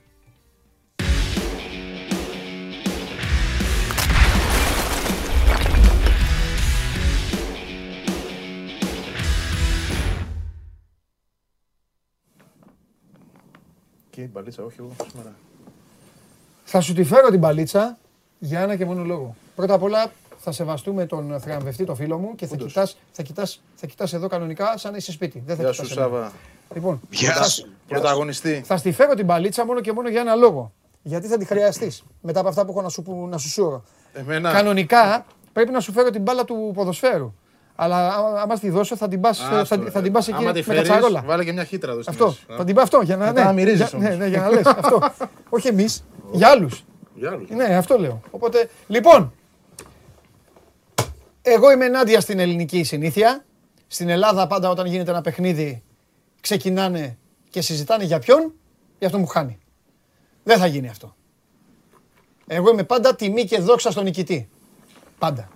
Λοιπόν, τι έγινε κύριε Τζιομπάνογλου Λουτσέσκου, τι έγινε? Ο Ρασβάν Λουτσέσκου, ο Ρουμάνος αρχιτέκτονας. Τι γίνεται κύριε Τζιομπάνογλου, έχετε πάλι παράπονα, θα πείτε κάτι, θα τολμήσετε, τι να πείτε? Παράπονα κανένα. Τι να πείτε? Είχα εγώ ποτέ παράπονα από τον κύριο Λουτσέσκου? Λοιπόν, ποτέ, δεν θυμάμαι. Ο Μπισεσβάρ, ο παχής, ο ηλικιωμένος, ο βαρύς. Εσύ τον είπες. Έλα. Εσύ τον είπες χοντρό. Εγώ, τον Μπισεσβάρ. Εγώ είπα ότι ο Μπισεσβάρ είναι παικτάρα, τόσα χρόνια το λέω. Ναι. Δεν τρέπεσαι. Λοιπόν, ο ΠΑΟΚ, τα είπα και χθες το βράδυ στα παιδιά, ο ΠΑΟΚ το έκανε να φαίνεται πολύ απλό. Αυτό είναι πρόβλημα της ΑΕΚ, θα τα πούμε το Βαγγέλη σε λίγο. Είναι πραγματικά μεγάλο πρόβλημα της ΑΕΚ. Νομίζω ότι ακόμη και πιο αισιόδοξος ΠΑΟΚτζής δεν το περίμενε ότι θα το βλέπει αυτό το πράγμα. 3.000 χαρακτήρια αξίζουν στον Αυγούστο για τα τρεξίματά του. Έχει πατήσει όλο το γήπεδο. Και από εκεί και πέρα είναι ένας ΠΑΟΚ ο οποίος δεν την πάτησε στιγμή. Αντιμετώπισε πανέξυπνα τα όπλα της ΑΕΚ. Δικαιώθηκε σε αυτό που έλεγες, ότι τα μπακ του ΠΑΟΚ δεν θα πάνε να κάνουν μαγκές. Δεν χρειάστηκε. Απ' την άλλη, δικαιώθηκε αυτή η εκπομπή που φωνάζει ότι ο Κούρτιτς με το ΣΒΑΜ, ειδικά στα καλά τους, είναι δύσκολο να αντιμετωπιστούν όταν απέναντί τους δεν έχουν παίκτες που μπορεί να βάλουν έστω δύναμη. Και ο Λεταλέκ με τον φίλο μας, πες γιατί συνέχεια τον μπερδεύω. Σιμάνσκι. Με το Σιμάνσκι δεν το έκανα. Λέω συνέχεια, δύο πράγματα κάνω στην ΑΕΚ. Λέω το Σιμάνσκι Τάνκοβιτς και επιμένω να βάζω στην 11 το Γαλανόπουλο. Ο οποίο, όπως μου στείλε ένας ΑΕΚτζής χθες, μου λέει: Παντελή, έχεις δίκιο να βάζεις το Γαλανόπουλο, γιατί τον έχει ανάγκη η ομάδα. Δεν το βλέπω σύντομα όμως. Λοιπόν, θα τα πούμε αυτά. Και από εκεί και πέρα. Από εκεί και πέρα λειτουργήσαν και οι στιγμές. Χρειάζονται οι στιγμές αυτές να υπάρχουν. Τις εκμεταλλεύτηκε ο Μπισεσβάρ. Έχει βάλει φοβερό γκολ. Όλοι πιστεύουν ότι εκεί η μπάλα 9 στους 10 τη στέλνουν απέναντι, αλλά είχε τόσα κυτρινόμαυρα κορμιά που η μπάλα δεν άπερναγε ποτέ. Εκτελείται ο Στάνκοβιτς, για να μην τα βάλετε και μαζί του εσείς οι αεκτζίδες, γιατί η μπάλα περνάει κάτω από πόδια του Μισελέν. Νομίζω, το Μισελέν τον καημένο τον ταλαιπώρησε πάρα πολύ. Φοβερό μαρκάρισμα Μισελέν στη φάση. Και γύρισε και έτσι. Ναι, κάνει βήματα πίσω. Ναι. Και πάει η μπάλα στην κλειστή γωνία, τέλος πάντων του έρχεται ξαφνικά με δύναμη η μπάλα. Η ΑΕΚ, η οποία για μένα το κακό της είναι ότι δεν βάζει μυαλό μετά το 1-0. Πες ότι μέχρι το 0-0, άντε. Μία σου μία μου να δούμε τι γίνεται. Χάνει και αυτή την μπάλα ο Γεύτιτς. Είναι η μόνη στιγμή αδυναμίας του ΠΑΟΚ. Στο 5ο-10ο λεπτό, πότε ήταν του Γεύτιτς που βρέθηκε εκεί αριστερά. Είχε και μία ακόμη. Ναι. Είχε και μία ακόμη στο δεύτερο ημίχρονο. Όχι, μιλάω για το πρώτο ημίχρονο. Και μετά γίνεται ό,τι γίνεται στο δεύτερο ημίχρονο. Θέλω να ξεκινήσεις και να μας πεις. Ακόμη και ο πιο αισιόδοξος ΠΑΟΚτζής το περίμενε όλο αυτό, γιατί εγώ πιστεύω όχι, όπως είπα και πριν. Όχι, και νομίζω ότι δεν το περίμενε πολύ περισσότερο την ώρα που από τα μεγάφωνα του γηπέδου της Τούμπας ανακοινώθηκε ότι αρχηγός του ΠΑΟΚ θα είναι ο Φερνάντο Βαρέλα και τελικά μπήκε στη θέση του ο Μιχάη. Ναι. Γιατί θα πρέπει να δούμε και να ξεκαθαρίσουμε και ποιον ΠΑΟΚ αντιμετώπισε χθες η ΑΕΚ. Αυτά τα φύλαγα να τα πω στο Βαγγέλη, αλλά αφού βιάζεσαι κι εσύ. Θα του πω απλά του Βαγγέλη του φίλου μου ότι η ΑΕΚ δεν μπόρεσε να χτυπήσει και να πιέσει το δίδυμο Μιχαηλίδη, το οποίο, Βαγγέλη μου, είναι, για να μιλήσουμε και λίγο τραγουδιστικά, στην πίστα τέτοιο ντουέτο σπάνια έχει εμφανιστεί. Εντάξει, είναι ο τέταρτος και πέμπτος στόπερ, αν δεν κάνω λάθος. Σπάνια. Σαν να παίζει η ΑΕΚ χθες με Λάτσι. Σπάνια έχει εμφανιστεί. Μην το γλουάς. Και το δεύτερο είναι, το συζητάγαμε με τον Περπερίδη, έπρεπε να μπει ο Σάκχοφ για να γίνει μια σαραντάρα διαγώνια. Και να δημιουργηθεί μια απομόνωση και να μπορέσει να παίξει επιτέλους το σύγκλεϊ ο Λιβάι Γκαρσία στον γκολ. Έχει γίνει αυτό του Μοχαμαντή που ακυρώθηκε. Εκεί βρέθηκε στο ένας μέναν, βέβαια τον άδειασε. Μοναδική φορά μου. Αυτό πήγα να πω. Αυτά τα δύο τα χρεώνα στο Μιλόγεβιτς. Και τα δύο. Γιατί είναι θέμα προπονητή να δημιουργηθούν αυτές οι συνθήκες. Τώρα τα υπόλοιπα είναι θέμα συμπεριφοράς των παικτών. Συνέχισε όμως εσύ, γιατί σε διέκοψα. Έλεγα λοιπόν ότι ξεκινάει το παιχνίδι και δεν έχει ο ΠΑΟΚ τους τρεις βασικούς τους στόπερ. Ξεκινάει ο τέταρτος και ο πέμπτος. Δεν έχει το Βιερίνια, δεν έχει τον Καντουρί. Δεν έχει, καλά, από το καλοκαίρι δεν έχει τον Ολιβέιρα. Είναι μια ομάδα η οποία προέρχεται από νίκες μεν, αλλά με γκρίνια, με σωστρέφεια, με καλύτερο παίκτη τον Πασχαλάκη. Και όμως αυτή η ομάδα βρίσκει τα ψυχικά αποθέματα και χωρίς το Βιερίνια να μπει στο παιχνίδι, να ξεπεράσει ένα 20 λεπτό που νομίζω ότι ήταν το 20 λεπτό της προσαρμογής στο Μιχάη και να πάρει μετά και το χώρο του κέντρου. Νομίζω ότι η τοποθέτηση και πάλι του Αυγούστο που συζητούσαμε από την Πέμπτη την Παρασκευή ως τρίτου χαφ ήταν επιπλέον κίνηση από την πλευρά του Λουτσέσκου, αλλά νομίζω το πιο έτσι... Αυτό που μπορώ να αποδώσω περισσότερο από όλα στο Λουτσέσκου είναι ότι όποιον και να χρησιμοποιήσει, θα του δώσει το 100%. Ναι. Χθες ο ΠΑΟΚ κέρδισε τον Μπισεσβάρ, τον Κούρτιτς, τον Ζιβκοβιτς, τους δύο του μπακ. Δηλαδή ήταν πολύ πολύ σημαντική η νίκη και νομίζω ότι ήρθε και στο κατάλληλο σημείο για τον ΠΑΟΚ. Καλά, τι κατάλληλο σημείο. Ο ΠΑΟΚ έχει κάνει δύο εκτός έδρας νίκες, όπως τις έκανε. Και καπάκι κερδίζει το πρώτο του λεγόμενο μεγάλο παιχνίδι. Αν ο ΠΑΟΚ δεν είχε αγκάθει την ήττα από τα Γιάννενα, τώρα ξέρεις, θα έλεγες η ομάδα δεν παίζει μπάλα και νικάει. Αυτό θα έχεις πει. Ναι, μα εχθές έπαιξε και ποδόσφαιρο. Ναι. Έπαιξε, πίεσε, έτρεξε, είχε πολύ μεγάλη ένταση. Δηλαδή οι αδυναμίες που είχε δείξει ο ΠΑΟΚ στα προηγούμενα παιχνίδια στο ανασταλτικό του κομμάτι δεν φάνηκαν καθόλου εχθές απέναντι στην ΑΕΚ. Ναι. Και μου κάνει πολύ μεγάλη εντύπωση το γεγονός αυτό. Δηλαδή δεν το περίμενα ότι ο ΠΑΟΚ είναι τόσο συνεπής. Άνω τελεία. Έχει παίξει πολύ μεγάλο ρόλο στο ψυχολογικό κομμάτι ο προπονητής, ξεκάθαρα. Δεν το λέω επειδή τον συγκεκριμένο άνθρωπο εγώ προπονητικά τον παραδέχομαι και το ξέρει και ο Βαγγέλης. Έχει παίξει πολύ μεγάλο ρόλο. Έχει κατεβάσει μια ομάδα έτοιμη. Δεν έχει δει ταυτότητα, αριθμό ταυτότητας, ηλικίες. Δεν έχει δει απουσίες. Έχει κατεβάσει 11 έτοιμους παίκτες. Και μέσα ο Πασχαλάκης. Για τον Πασχαλάκη να τα λέτε και όταν τα πιάνει, όχι μόνο όταν τα τρώει. Να υπάρχει. Τα λέω και όταν τα τρώει, τα λέω και όταν τα πιάνει. Πάμε στην άλλη πλευρά του ποταμού. Αρέσει, μήπως τελικά η ομάδα επηρεάζεται συνέχεια, μόλις κάνει κάτι καλό. Έχει και τις μεταγραφές οι οποίες είναι πρόσφατες σχετικά. Υπάρχει αυτή η χαρά. Υπάρχει μια. Μόλις πάει να κάνει κάτι καλό, μόλις βλέπει ότι μήπως ξεψαρώνει και μετά δεν μπορεί και τα διαλύει ψυχολογικά. Ας την μπάλα λίγο, θα μιλήσουμε για μπάλα. Δεν πιστεύω. Εντελώς εγκεφαλικά. Δεν το πιστεύω. Οπότε τι, δεν μπορούσαν τα παλικάρια που λέει και ο. Όλα αυτά που δικαίως είπε ο Σάββας ότι συνέβησαν από τον ΠΑΟΚ. Ναι. Εγώ πιστεύω για το χθεσινό μάτς, έτσι χωρίς να θέλω προς Θεού να ρίξω αλλού την μπάλα κτλ. Τα δέχομαι, τα ακούω. Θεωρώ ότι η ΑΕΚ τα χάρισε. Okay. Και θα το εξηγήσω γιατί το θεωρώ. Βασικά ο προπονητής της τα χάρισε χθες. Ναι. Μιλάω για το συγκεκριμένο μάτς. Δεν πιάνουμε τώρα την κουβέντα κάνει, δεν κάνει ο Μιλόγεβιτς. Πιάνουμε την κουβέντα ο Μιλόγεβιτς της Τούμπας. Θες να πεις δεν κέρδισε ο ΠΑΟΚ, έχασε η ΑΕΚ. Του χάρισε η ΑΕΚ όλα αυτά που κέρδισε εμείς στο παιχνίδι δικαίως όμως. Δηλαδή όλα αυτά εντάξει, που πήρε μέσα από το μάτς. Ναι. Θεωρώ ότι η ΑΕΚ του τα έχει δώσει. Ναι. Περάστε. Απλά. Ό,τι θες κάνε. Δηλαδή παράδειγμα. Ναι, πες όμως γιατί έγινε. Παράδειγμα, μεσαία γραμμή. Γιατί περίμενε, γιατί την ενδεκάδα που έπαιξε. Εδώ τη βγάλαμε την Παρασκευή. Λάθος είναι η δεκάδα. Ναι, δεν είναι ότι έκανε κάτι. Καταλαβαίνεις. Η δεκάδα είναι λάθος. Ναι, αλλά αυτή ήταν η αναμενόμενη. Όχι, δεν ήταν αυτή. Γιατί θα μπορούσε για παράδειγμα. Όταν εγώ σου είπα, σου λέω. Μου λες δεν παίζει ο Άμραμπαντ. Εγώ μιλούσα με Μάνταλο. Όχι, μου λες δεν παίζει ο Άμραμπαντ. Και σου λέω. Γιατί έλεγα εγώ όλο τον καιρό, τα ξέρει ο Σάββας, βάλε πίσω τις γραμμές, πέταξε έξω το φορ, παίξε πίσω μαζεμένα και χτύπησε τους στην αντεπίθεση. Και μου λες δεν παίζει ο Άμραμπαντ. Και σου λέω. Θα πάει λοιπόν με Αραούχο, Γεύτιτς από πίσω και Τζούμπερ. Με λίγο Γκαρσία. Και μου λες ναι. Όχι, σου είπα, δεν το θυμάσαι καλά. Σου είπα ότι επειδή είναι ο Μάνταλος στην εξίσωση. Ναι. Δεν είχε τραυματιστεί ο Μάνταλος. Το Σάββατο συνέβη αυτό. Ναι. Λογικά θα ξεκινήσει ο Μάνταλος για να μπορεί το 4-2-3-1 να το γυρίσεις 4-3-3. Ναι, αυτό το είπαμε σε συνθήκη. Το είπαμε. Εγώ πίστευα θα ξεκινήσει ο Μάνταλος. Χάνει το Μάνταλο. Ναι. Πάμε στο παρακάτω. Δεν υπάρχει. Τώρα έχασε επειδή δεν έπαιξε ο Μάνταλος. Όχι, ρε παιδί μου, σου λέω ότι. Σου λέω το τακτικό πλάνο εξηγούμε. Μην το πηγαίνεις. Μην πέτας την παλαλού. Μιλάμε για το τακτικό πλάνο. 4-2-3-1 λοιπόν. Λάθος επιλογή. Εξ αρχής. Γιατί ο άλλος παίζει 4-3-3. Ωραία, σου γεμίζει το κέντρο με 3 χαφ. Εσύ έχεις 2. Αλλά μενόμενο ήταν αυτό. Το λέγαμε. Εσύ τι κάνεις. Ωραία, δεν σου πάει καλά το μάτι στην αρχή. Δεν το βλέπεις. Δεν βλέπεις ότι παίζεις με 2 και ο τρίτος. Εσύ βέβαια έχεις πει ότι δεν υπάρχει τρικτός. Είχες πει. Όχι, είχα πει Τσούμπερ στα χαφ.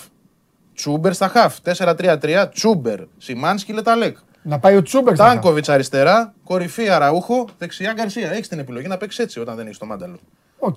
Ωραία. Δεν το κάνει αυτό. Πάει με το άλλο. Με το 4-2-3-1. Ωραία. Πάει με αυτό. Πάει στραβά από την αρχή.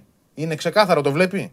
Δεν μπορεί να μην το βλέπει. Το βλέπει και κάποιος που δεν ξέρει ποδόσφαιρο. Ότι παίζεις 4-2-3, αν παίζεις με 2 χαφ, τους έχει 3. Σε έχει καταπιεί στο κέντρο, ΣΒΑΠ δεν ξέρω, φαίνεται. Καλός παίκτης.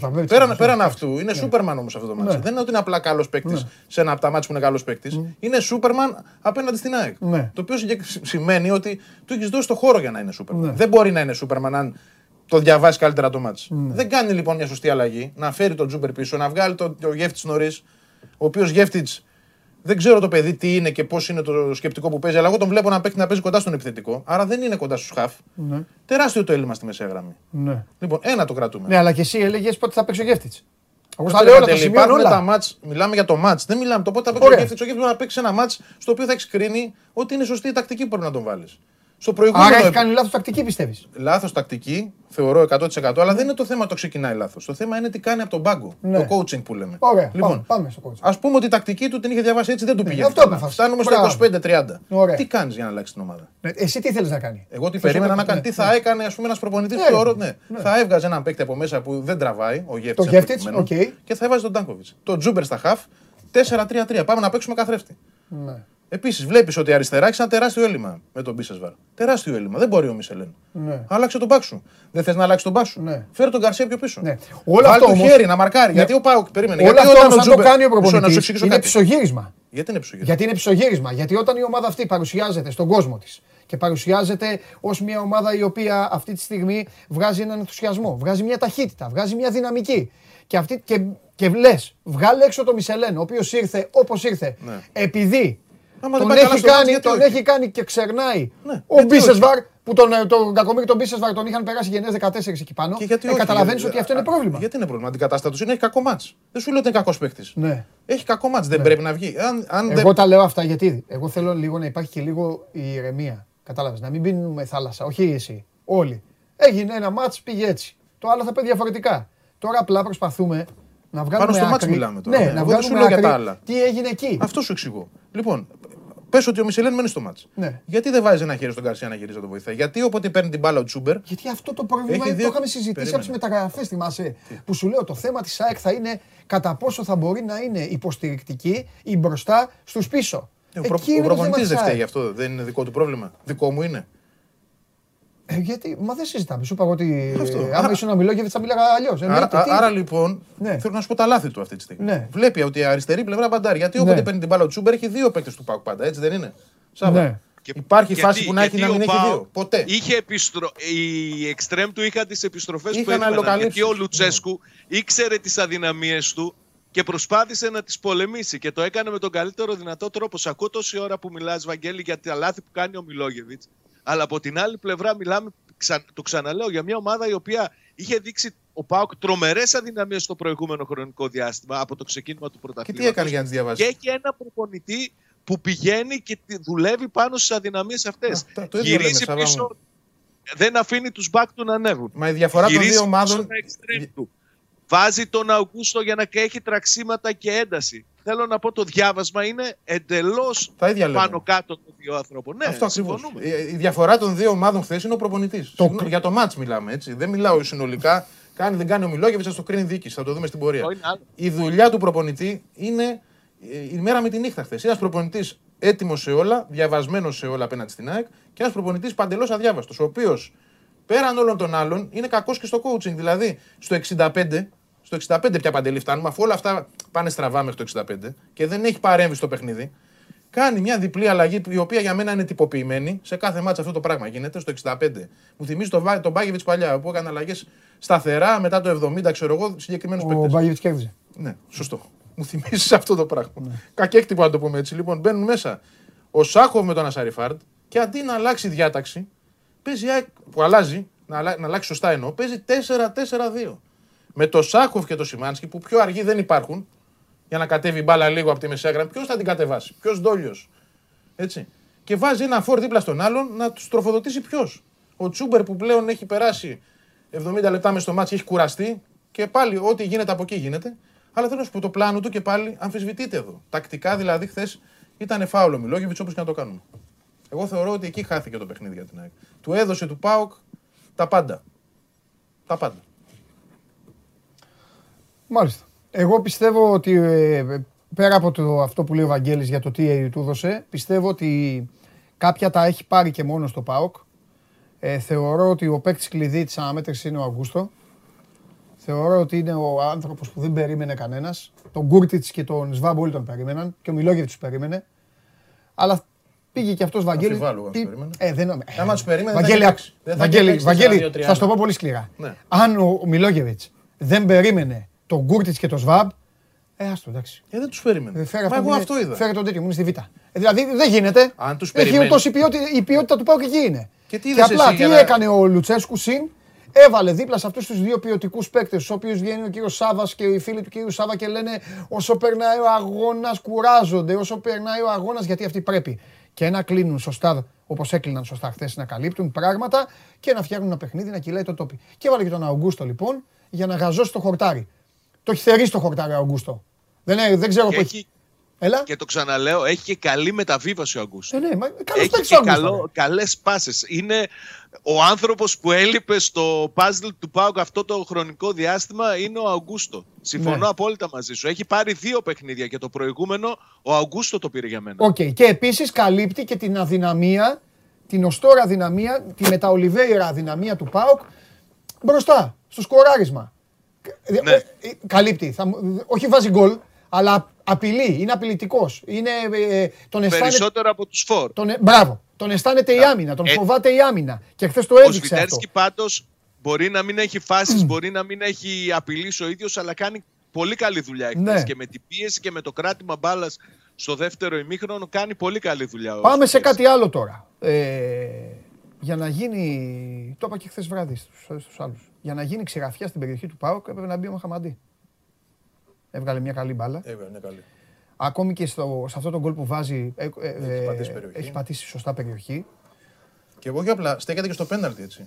Δηλαδή, τέλος πάντων, η επιθετικογενής είναι μέσα στο τέρμα. Ναι. Αυτός πάει στο πέναλτι. Ναι. Που κανονικά και η κίνηση, ο Γκαρσία πολύ σωστά της πάει στο πέναλτι. Γιατί αυτή είναι και η οδηγία του προπονητή. Ναι. Των προπονητών γενικά. Ναι. Στο πέναλτι γυρνά την μπάλα. Ούτε στον τερματοφύλακα κοντά, ούτε έξω. Λοιπόν, και είναι ο Μοχαμαντή εκεί, πράγματι. Αλλά τι να το κάνεις, Παντελή. Σου ξαναλέω ότι το μάτς. Χαρίστηκε χθες. Ναι, εγώ νομίζω. Τακτικά, έτσι, χωρίς να στερώ τίποτα από τον ΠΑΟΚ. Δεν εννοώ αυτό. Εγώ πιστεύω επίσης, Βαγγέλη, εγώ δεν μπορώ να μιλήσω για μια. Δεν μπορώ να μιλήσω για αδιάβαστη ομάδα. Αλλά μπορώ να μιλήσω για μια ομάδα η οποία νομίζω ότι όλοι, ό,τι ομάδα και να είναι που το είδαν, θα συμφωνήσουν. Όλες τις συμμετατοπίσεις στην αλυσίδα. Ξέρεις, η ομάδα είναι αλυσίδα. Όπως ανεβαίνει, κατεβαίνει. Ναι, ήταν χάλια.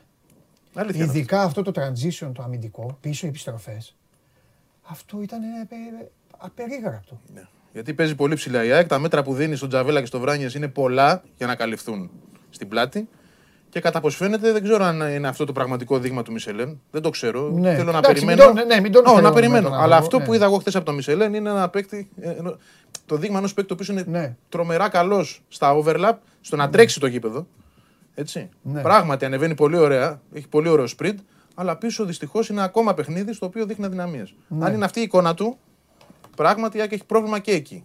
Αντιθέτως, γιατί τον Κακομοίρη τον έχουμε περάσει και από γενναίες 14 ο Χατζησαφή, ήταν και χθες ο πιο αξιοπρεπής. Δεν θα σου πω ότι έβγαλε μάτια, αλλά ήταν εκεί, ρε παιδί μου. Εντάξει. Ξέρεις τι γίνεται. Εκάλυψε στα στόπερ πολλές φορές. Ο Χατζησαφή νομίζω ότι γνωρίζει. Έχει εμπειρία, αυτό φαίνεται. Και ξέρει τις αδυναμίες του. Ξέρει από που μπορεί να εκτεθεί. Μπράβο, καλύπτεται. Και δεν κάνει. Δεν κάνει τρέλες. Δεν κάνει μαγκές. Φάνηκε αυτό χθες. Έπαιξε τη θέση του πίσω.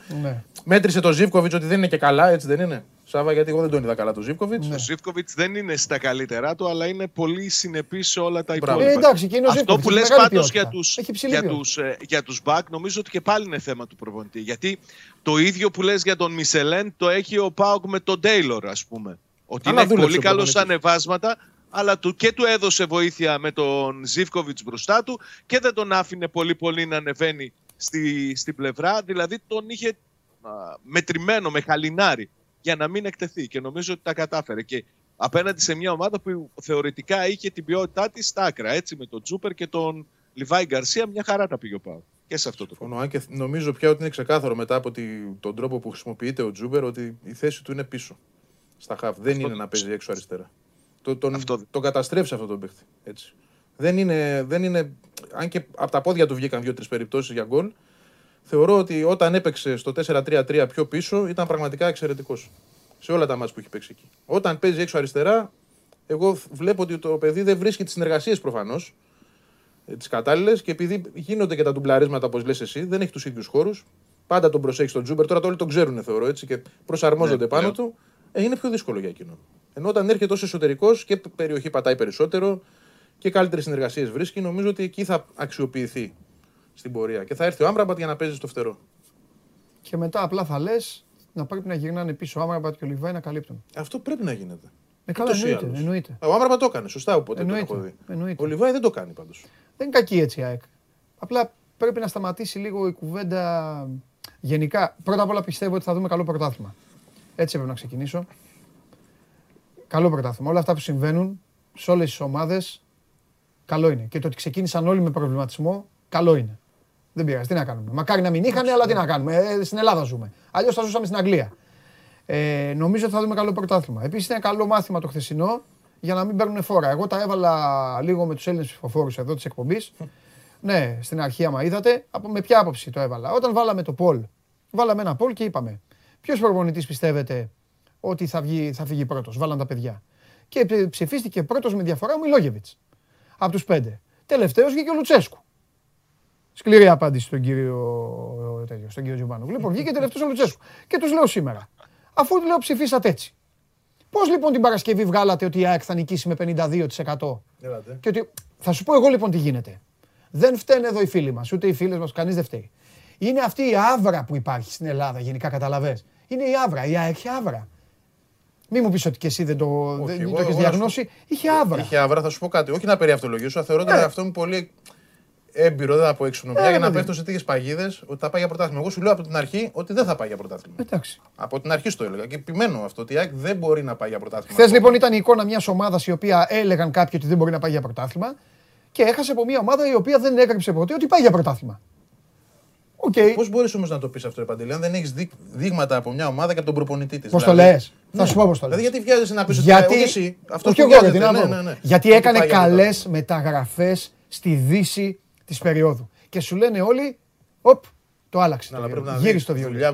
Ήταν και η γκαντεμιά, θα το πω γκαντεμιά, ήταν και η γκαντεμιά να κάτσει ο Ιωνικός με πρώτη αγωνιστική και με 10 παίκτες. Εντάξει, όπως και να είναι, όλος βλέπει την ομάδα του. Κανείς δεν βλέπει τις συνθήκες στην Ελλάδα.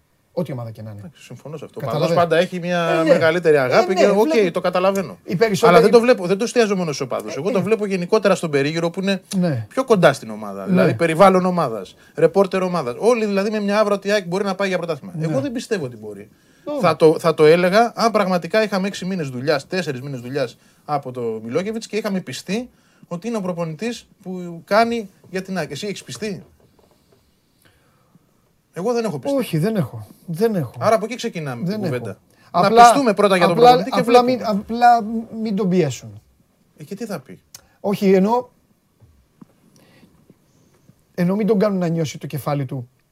Πάει να μπει στη Λεμιτόμο. Αυτό, εκεί είναι χαμένο παιχνίδι. Άκου, αν είναι να τον κάνει ο οργανισμός να πιστέψει ότι κινδυνεύει, διώξτε τον. Χίλιες φορές. Καταλάβες τι εννοώ? Αυτό είναι εγκλωβισμός. Καταλάβες τι εννοώ?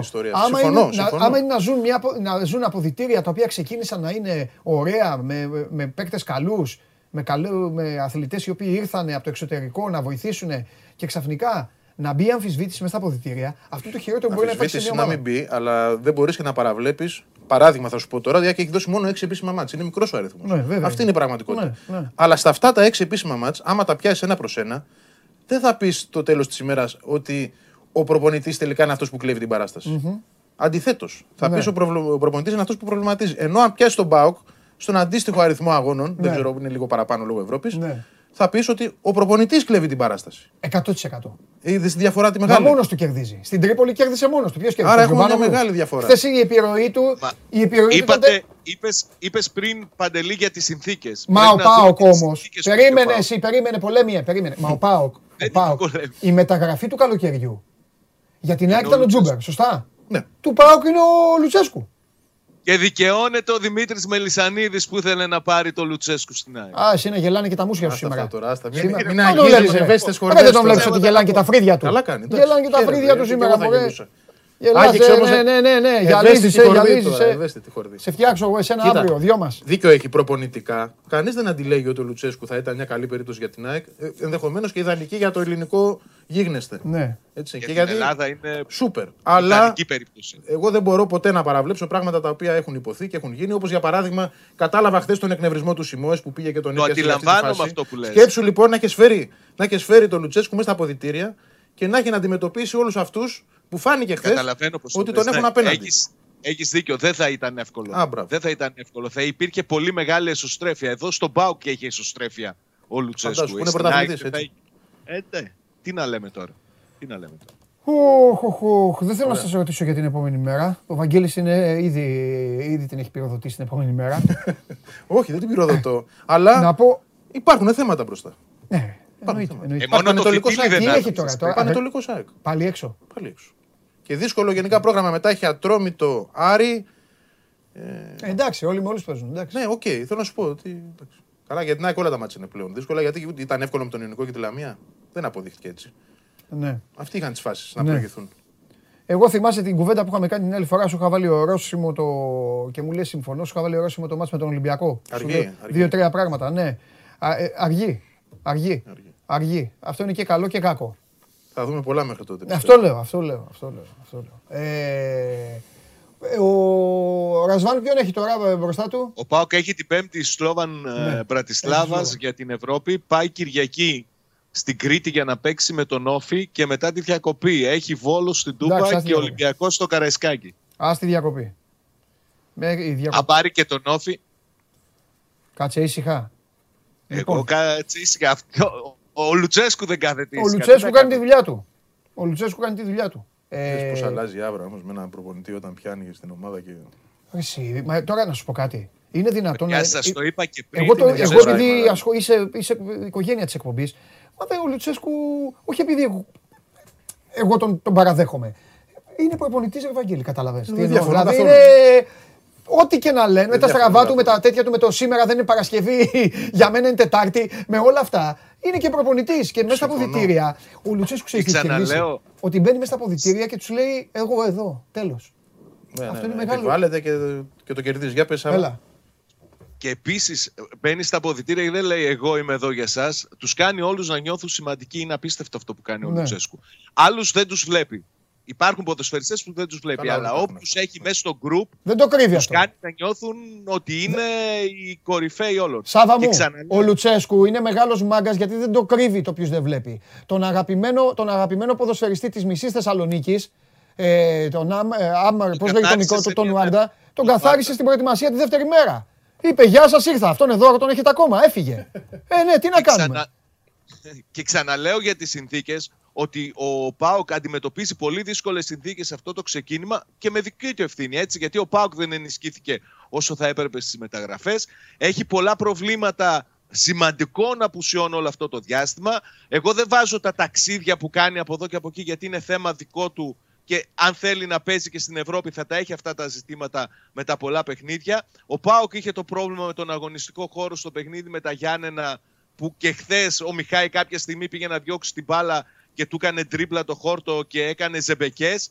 Έχει ζητήματα ο ΠΑΟΚ, πάρα πολλά, αλλά ο Λουτσέσκου καταφέρνει να τα διαχειρίζεται με τον καλύτερο δυνατό τρόπο για να παίρνει ό,τι μπορεί παραπάνω. Ξέρεις τι εκτίμησα πολύ εγώ χθες? Εκτίμησα το γεγονός ότι χάνει έναν παίχτη λίγο πριν μπει στο μάτς και δεν χάνει τον οποιονδήποτε παίχτη. Έτσι, χάνει τον καλύτερό του ίσως κεντρικό αμυντικό. Και μπαίνει ένα παιδί από τον πάγκο που δεν θα έπαιζε ποτέ ίσως φέτος, είναι η πέμπτη επιλογή. Δεν κρίνω αν ήταν καλός ή κακός. Προφανώς είχε και τις στιγμές του που έκανε λάθη, αλλά. Ήταν εκεί, ήταν μέσα στο μάτς. Ήταν ψυχή του παιχνιδιού, δηλαδή ήταν κομμάτι του αγώνα.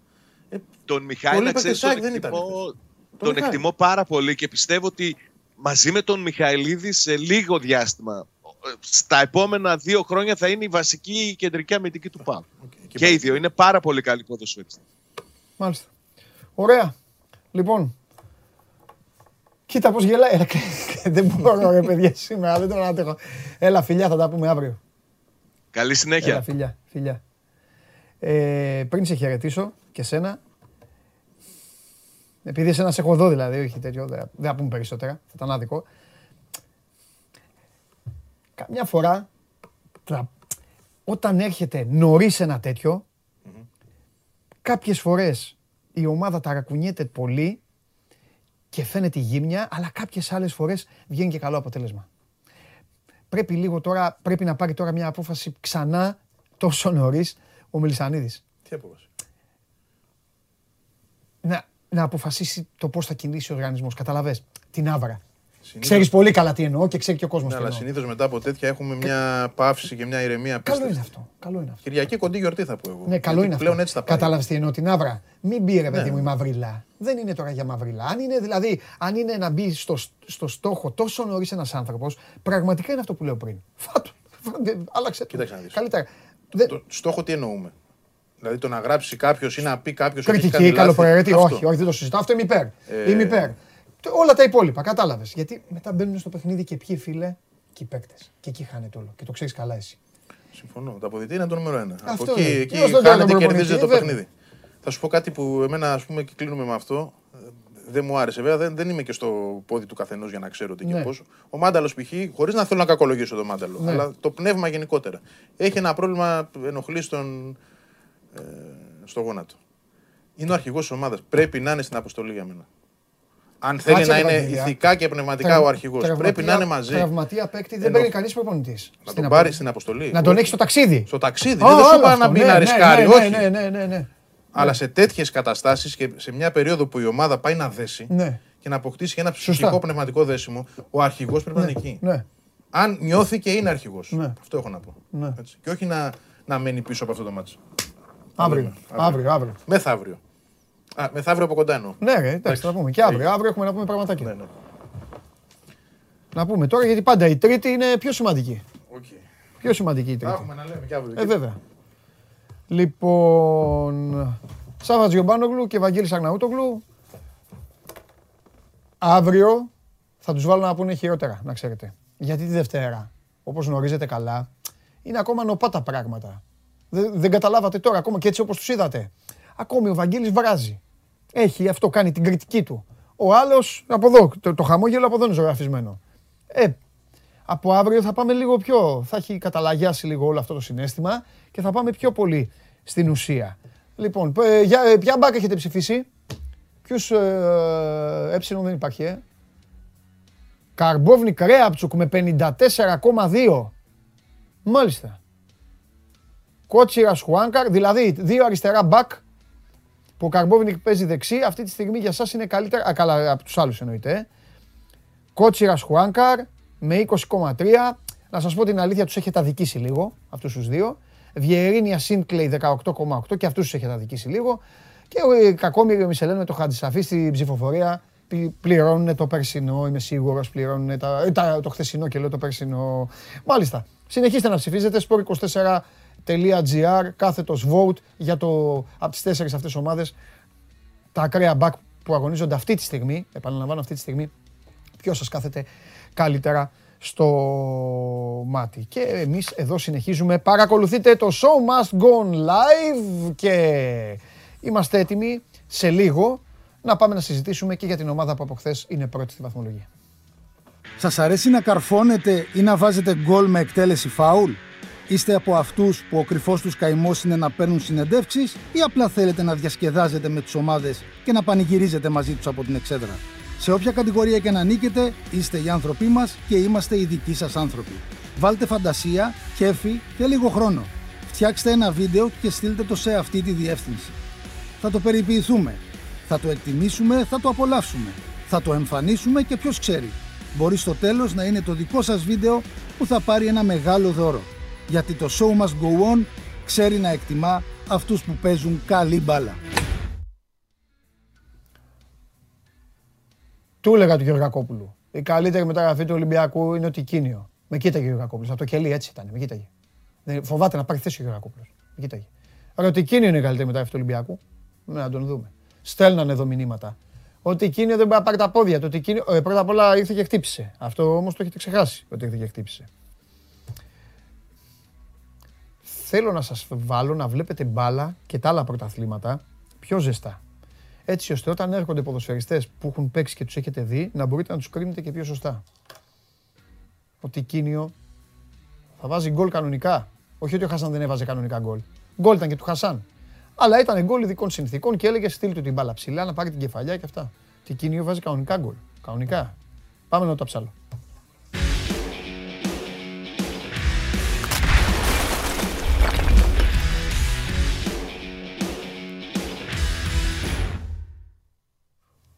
Και ενώ εγώ θέλω να σου πω για τον Τικίνιο, μέχρι να παίξει το... Οπα! Άλλαξε. Τι, αποφυλακίστηκες? Αναστολή. Όντως. Ναι. Α, δεν μου τα πες αυτά. Πίσω τι είναι, δεντρακιά? Ναι. Αυλή. Περνάει και κόσμος. Α, αυλή, εντάξει. Λοιπόν, και ενώ ήθελα να σου πω για τον Τικίνιο, έτσι να κάνω ένα μίνι σολάρισμα, κάνω έτσι το κεφάλι μου και σκάνε στη σειρά... Λαλά. Όχι τραγουδί. Λαλά για το λαλά. Ναι. Εντάξει, όμως δεν είναι σωστό να ξεκινήσουμε με το λαλά. Δεν είναι σωστό να ξεκινήσουμε γιατί ο Ολυμπιακός χθες πάει στην Τρίπολη, κερδίζει ένα παιχνίδι πολύ πιο εύκολα από ό,τι το περίμεναν όλοι. Και εσύ, έτσι. Και όλοι. Δείχνει πράγματα τα οποία είναι αρκετά θετικά για αυτό το πακέτο αγώνων που τον περιμένει. Και όλα τα υπόλοιπα, πες τα μας εσύ. Δύο πράγματα θα κρατήσω εγώ από το χθεσινό μάτς πέρα από αυτό που είπες. Ναι. Το γεγονός ότι ο Ολυμπιακός μπήκε να παίξει με βάση τις απαιτήσεις του παιχνιδιού. Δεν ήταν για κορδελάκια το χθεσινό παιχνίδι. Mm-hmm. Το χθεσινό παιχνίδι είναι μπαίνω, το θέλω, ναι. Παίζω δυνατά, επιβάλλω το ρυθμό μου και το παίρνω όσο μπορώ πιο γρήγορα. Και το έδειξε και στο δεύτερο ημίχρονο ότι δεν είχε σκοπό για κορδελάκια. Ακριβώς. Σε σχέση με το μάτς δηλαδή της Λαμίας που πάλι ο Ολυμπιακός έβαλε 2 γκολ στο πρώτο ημιχρόνο και το ένα με δόση τύχης πάλι, όπως είχε γίνει και με τον γκολ του Μπουχαλάκη στη Λαμία, αυτή τη φορά η ομάδα ανασταλτικά λειτουργήσε πολύ καλά. Δηλαδή υπήρξε βελτίωση. Υπήρξε βελτίωση σε αυτό το κομμάτι. Και είναι ακόμη πιο σημαντικό το γεγονός ότι ο Ολυμπιακός δέχτηκε πίεση από τον Αστέρα. Mm-hmm. Είχε χαμηλότερο ποσοστό κατοχής μπάλας, είχε λιγότερες τελικές. Ωστόσο, διαχειρίστηκε το παιχνίδι τόσο καλά που να το καθαρίσει και να φαίνεται πάρα πολύ εύκολο. Ένα παιχνίδι που παραδοσιακά το δυσκολεύει. Εν ολίγης, νομίζω ότι ο Ολυμπιακός δείχνει ότι βρίσκεται σε μια ανωδική πορεία mm-hmm. και η ομάδα ανταποκρίνεται στις απαιτήσεις του κάθε αγώνα. Γιατί το ξέραμε καλά ότι οι παιχνίδια σαν το χθεσινό θέλουν και τσαμπουκά. Θέλουν και ξύλο, θέλουν και φάουλ, θέλουν και δύναμη, θέλουν και προσωπική ενέργεια. Όχι ενέργεια με την μπάλα, εννοώ προσωπική ενέργεια, να βγάλεις ενέργεια στο γήπεδο. Και όλα αυτά τα έχει ο Ολυμπιακός και νομίζω, Παντελή, ότι αν το καλοσκεφτούμε, οι παίκτες ουσιαστικά που έχουν βοηθήσει τον Ολυμπιακό να βρει μια καλύτερη χημεία σε αυτά τα τελευταία παιχνίδια, πρώτα απ' όλα είναι ο τίμιος Γιώργος Μασούρας, ο οποίος και χθες πάλι είναι μες στον γκολ και κάνει πάρα πολύ δύσκολη προσπάθεια για να μπορέσει να τη στρώσει έτσι ωραία στο φίλο στον Τικίνιο για να τελειώσει. Αυτή εδώ είναι. Ο άνθρωπος έχει κουλουριαστεί για να μπορέσει να δώσει μια τέλεια assist. Ναι, και για να απεμπλακεί από το προσωπικό του αντίπαλο. Σωστά. Και βρίσκεται και σε πάρα πολύ καλή. Και μιλάμε και για 35 μπάλα, μεγάλη διαγώνια. Σωστά. Δεν είναι ότι ούτε από μπροστά ήρθε, ούτε ήταν παράλληλη. Είναι δύσκολο. Γιατί πάει κατά μέτωπο, στο όριο μη βγει offside και η μπάλα έρχεται διαγώνια. Και αναγκάζεται να γυρίσει σώμα, να κάνει όλο αυτό που βλέπετε. Φοβερή φωτογραφία αυτή. Και να τη σπάσει και παράλληλα για να έρθει ο Τικίνιο. Και τον σπρώχνει και λιγάκι ο αμυντικός να τον βγάλει από την πορεία. Ναι. Θέλω να πω λοιπόν ότι. Και εδώ είναι το πλάκα, μετά. Πλάκα. Έχει πέσει ο Μασούρας και βλέπει το σουτ. Πλάκα-πλάκα λοιπόν ο Μασούρας σε 2 παιχνίδια που έχει παίξει. Στο ένα άνοιξε το σκορ και στο άλλο έδωσε την assist για να ανοίξει το σκορ.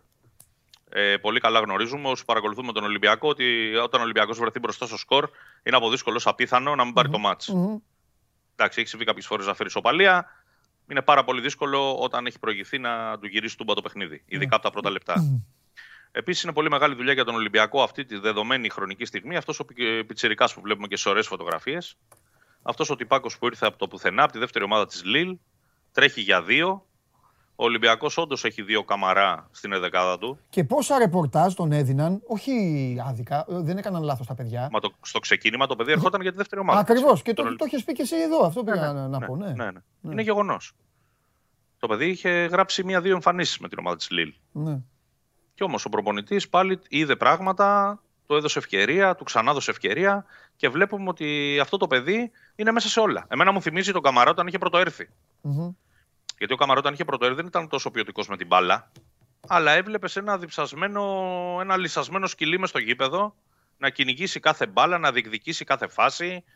Υπάρχουν στιγμές που ίσως στη ροή του παιχνιδιού για πολλούς περνάνε στο βρόντο, που ο Αγκιμπού έχει ξεκινήσει να πάει να μαρκάρει έχοντας μια απόσταση 10-15 μέτρα από τον αντίπαλο, τον προλαβαίνει, του παίρνει την μπάλα και γυρίζει μέτωπο να ξαναφύγει. Πράγματα τα οποία δείχνουν ότι είναι ένα παιδί που δουλεύει πάρα πολύ. Έχει ανεξάντελες δυνάμεις και επίσης, Παντελή, συμφωνούμε νομίζω ότι για 20 χρονών παιδί είναι πάρα πολύ όριμος και στις επιλογές του. Ναι, είναι δεν ψάχνει όριμος, το δύσκολο. Και όριμος, και θα βάλω στο όριμος και λίγο κάτι που για το ότι είναι ένα ξένο παιδί σε μια άλλη χώρα και έχει πάει να παίξει, θα μπορούσε να έβγαζε και αντίθετη αντίδραση. Είναι και πολύ μαζεμένος. Έχει και το φόβο, τη διστακτικότητα τη σωστή. Δεν κάνει ψευτομαγκές με την μπάλα. Δεν πάει να κάνει τσαλιμάκια. Σωστό. Και συν της άλλης, για να σου συμπληρώσω, και αυτός. Και ο Μασούρας. Αυτός με διαγώνια τρεξίματα βέβαια και ο Μασούρας με κάθετα. Αλλά θα το πω γιατί το μπάνισα και 3-4 φορές και ο Νιακούρου. Που παρότι ο Νιακούρου με την μπάλα ακόμη μπροστά. Τρακάρει. Κάνει τσαρλατανισμούς ακόμα, για την ώρα κάνει τσαρλατανισμούς. Ναι. Όσον αφορά όμως στο ανασταλτικό. Αυτοί όλοι είναι το αντίθετο από αυτό που συζητάγαμε για την ΑΕΚ με τον Αγναούτογλου. Τώρα το έχει κάνει ο Μαρτίνς. Το κάνουν μόνοι τους. Σου λέει κάτσε γιατί το έχει ανάγκη. Και αυτό καλύπτει πολύ μεγάλο ποσοστό μετά στα μπακ. Βοηθάει πολύ τα μπακ που έχει γίνει ο ντόρος και αν τα μπακ αυτά αντέχουν ή δεν αντέχουν. Από τη στιγμή που δεν έχεις Ελαμπτελαουίτσι Μίκα, Αυτοί μπροστά πρέπει να κάνουν 2-3 φορές περισσότερα. Τα οποία με τα δεκάρια ο Μαρτίνς δεν το είχε, γιατί ούτε ο Φορτούνης, ούτε ο Βαλμπουένα, ούτε αυτά τα παιδιά που είναι πιο επιτελικά μπορούν να στα κάνουν. Αλλά και εκεί γιατί καλυπτόταν τότε, Σταύρο μου, γιατί Καμαρά, Μπουχαλάκης, Εμβιλά ή Γκιλιέρμε, αντί Εμβιλά, παίζανε ο καθένας για δύο παίκτες. Τώρα που δεν είναι στα καλά τους, ακόμα αυτοί, φαίνεται ακόμη περισσότερο το πόσο βοηθάνε τα πλάγια χαφ πίσω τα μπακ. Εννοείς πολύ απλά ότι αυτοί οι κεντρικοί χαφ τραβιόντουσαν και στα πλάγια για να δώσουν βοήθειες, έτσι, που δεν τις έπαιρνε η ομάδα από την μεσοεπιθετική τριάδα. Έτσι, τώρα αυτή τη δουλειά την κάνουν σωστά και με συνέπεια, έτσι, οι παίκτες που υπηρετούν τα άκρα της επίθεσης, έστω και αν δεν μιλάμε για όλους να είναι extreme. Ναι. Εμένα και ο Νιοκούρου, παρότι ακόμη ψάχνει την ουσία στο παιχνίδι του, ναι, μου δείχνει πράγματα στο παιχνίδι ότι είναι θέμα λίγου χρόνου να βρει τους αυτοματισμούς του. Ναι. Είναι μες στο παιχνίδι. Ναι. Και νομίζω λίγο-λίγο είναι και πιο πολύ μέσα στο παιχνίδι. Επίσης λειτουργήσε πολύ καλά η άμυνα. Για πρώτη φορά. Και δεν το λέω μόνο επειδή δεν δέχτηκε γκολ. Το λέω γιατί δεν δέχτηκε κάποιες καθαρές ευκαιρίες ο Ολυμπιακός. Δηλαδή έγινε μια σωστή διαχείριση του παιχνιδιού. Και τα μπακ ήταν αξιόπιστα και το κεντρικό αμυντικό δίδυμο λειτουργήσε καλύτερα σε σχέση με άλλες, με προηγούμενες εμφανίσεις. Και πιο πολύ απ' όλα, επαναλαμβάνω, μου άρεσε η προσέγγιση του αγώνα, ότι ξέρουμε γιατί ήρθαμε και πώς πρέπει να πάρουμε το μάτς. Ναι. Πρέπει να κάνουμε 1, 2, 3 πράγματα, κάναμε σωστά. Ναι. Για μένα είναι μεγάλο κριτήριο το παιχνίδι που έρχεται με τη Φενέρ. Και το λέω γιατί. Γιατί είναι ένα παιχνίδι στο οποίο ο Ολυμπιακός, αν έχει ένα σωστό πλάνο, μπορεί να κάνει ακόμη, να φύγει ακόμη και με το διπλό από την Τουρκία. Mm. Από την άλλη, αν κάτι δεν λειτουργήσει καλά, θα έχει πολλά προβλήματα, γιατί είναι μια ομάδα με εξαιρετική ποιότητα, ναι, καλές μονάδες και ένα προπονητή που λίγο πολύ τον Ολυμπιακό τον ξέρει. Έστω και αν πέρασε πριν από κάποια χρόνια ο Περέιρα και δεν έχει περάσει χθες-προχθές από την ομάδα. Θέλω να πω ωστόσο ότι αν η ανασταλτική λειτουργία του Ολυμπιακού συνολικά είναι σωστή στον αγώνα της Πέμπτης, μπορεί στην επίθεση να κάνει πολλές ζημιές. Ναι. Θέλω να δω λίγο, εγώ θα περιμένω πάντως για να γυρίσω πίσω την κουβέντα. Δεν θέλω να σε ταξιδέψω στην Πέμπτη, γιατί πρέπει να μιλήσουμε και αύριο και μεθαύριο. Μ' αρέσει να μείνω ακόμα λίγο στην εικόνα της ομάδας, αφού έχουμε φρέσκα κουλούρια για όλους και σήμερα είναι Δευτέρα. Θέλω να περιμένω... τον Γκάρι Ροντρίγκες, γιατί τον θυμάμαι και έχω πολύ καλές εντυπώσεις από αυτόν. Θέλω να δω σε τι βαθμό είναι. Θέλω να δω πώς θα κυλήσει το πράγμα με τον Λόπες, γιατί σέβομαι και ασπάζομαι αυτό που λες για τον Ονιεκούρου. Εγώ είπα πρώτος εξάλλου προηγουμένως ότι ήταν πολύ πιστός. Προσπάθησε να μην πουλήσει τον παίκτη πίσω του καθόλου. Με την μπάλα ακόμη, το ξαναλέω, είπα για να γελάσουμε λίγο, είπα κάνει τσαγλατανισμό. Κάνει δεύτερη σκέψη ακόμα. Ναι, κάνει τέτοια πράγματα, και όταν κάνεις δεύτερη σκέψη σε αυτό το επίπεδο την μπάλα τη χάνεις. Συνήθως κολλάς πάνω στον αμυντικό. Ναι, κάνεις λάθος. Δεν έχει στην πρώτη σκέψη, λοιπόν, για να σου δώσω και πόντο, ή να το πούμε πιο αναλυτικά, αυτό που σας λέει ο Σταύρος για τη δεύτερη σκέψη, πουλάει πάντα την πρώτη σκέψη που περνάει από το μυαλό του και είναι να πασάρει και δεν πασάρει, και είναι κακό αυτό. Είναι κακό γιατί αν δεν βάλεις το συμπέκτη, δεν θα σε βάλει και ο συμπέκτης μετά, και πάει έτσι. Και μια ωραία μέρα μπορεί να εμφανιστεί ο Γκάρι Ροντρίγκες και να του πάρει τη θέση εύκολα ή ο Λόπες, αν υπολογίζεται και αυτός εκεί. Καταλήγουμε στο ίδιο συμπέρασμα πάντως. Ο Ολυμπιακός έχει πλέον αρκετούς παίκτες σε αυτές τις θέσεις. Ο πιο πιστός είναι ο Γιώργος Μασούρας, ό,τι και να λένε. Και από εκεί και πέρα μένει να δούμε ποιος θα κουμπώσει Σταύρο πρώτος, ποιος θα κάνει τη δουλειά του Μαρτίνς. Γιατί ο Μαρτίνς, αυτό του το δίνω. Αυτός θα του κάνει πρώτος τη δουλειά, αυτός θα πάρει και τη φανέλα. Σωστά. Και να σου πω επίσης ότι πρέπει να βάλουμε στην κουβέντα και κάποιες άλλες παραμέτρους. Δηλαδή, ο Εμβιλά, που είναι καταλυτικός για τον άξονα, επέστρεψε από τραυματισμό, μπήκε να παίξει ένα μισάωρο να πάρει ρυθμό. Ο Ελαραμπί, που ξέρουμε όλοι τι έχει κάνει, μπήκε και αυτός αλλαγή στο παιχνίδι.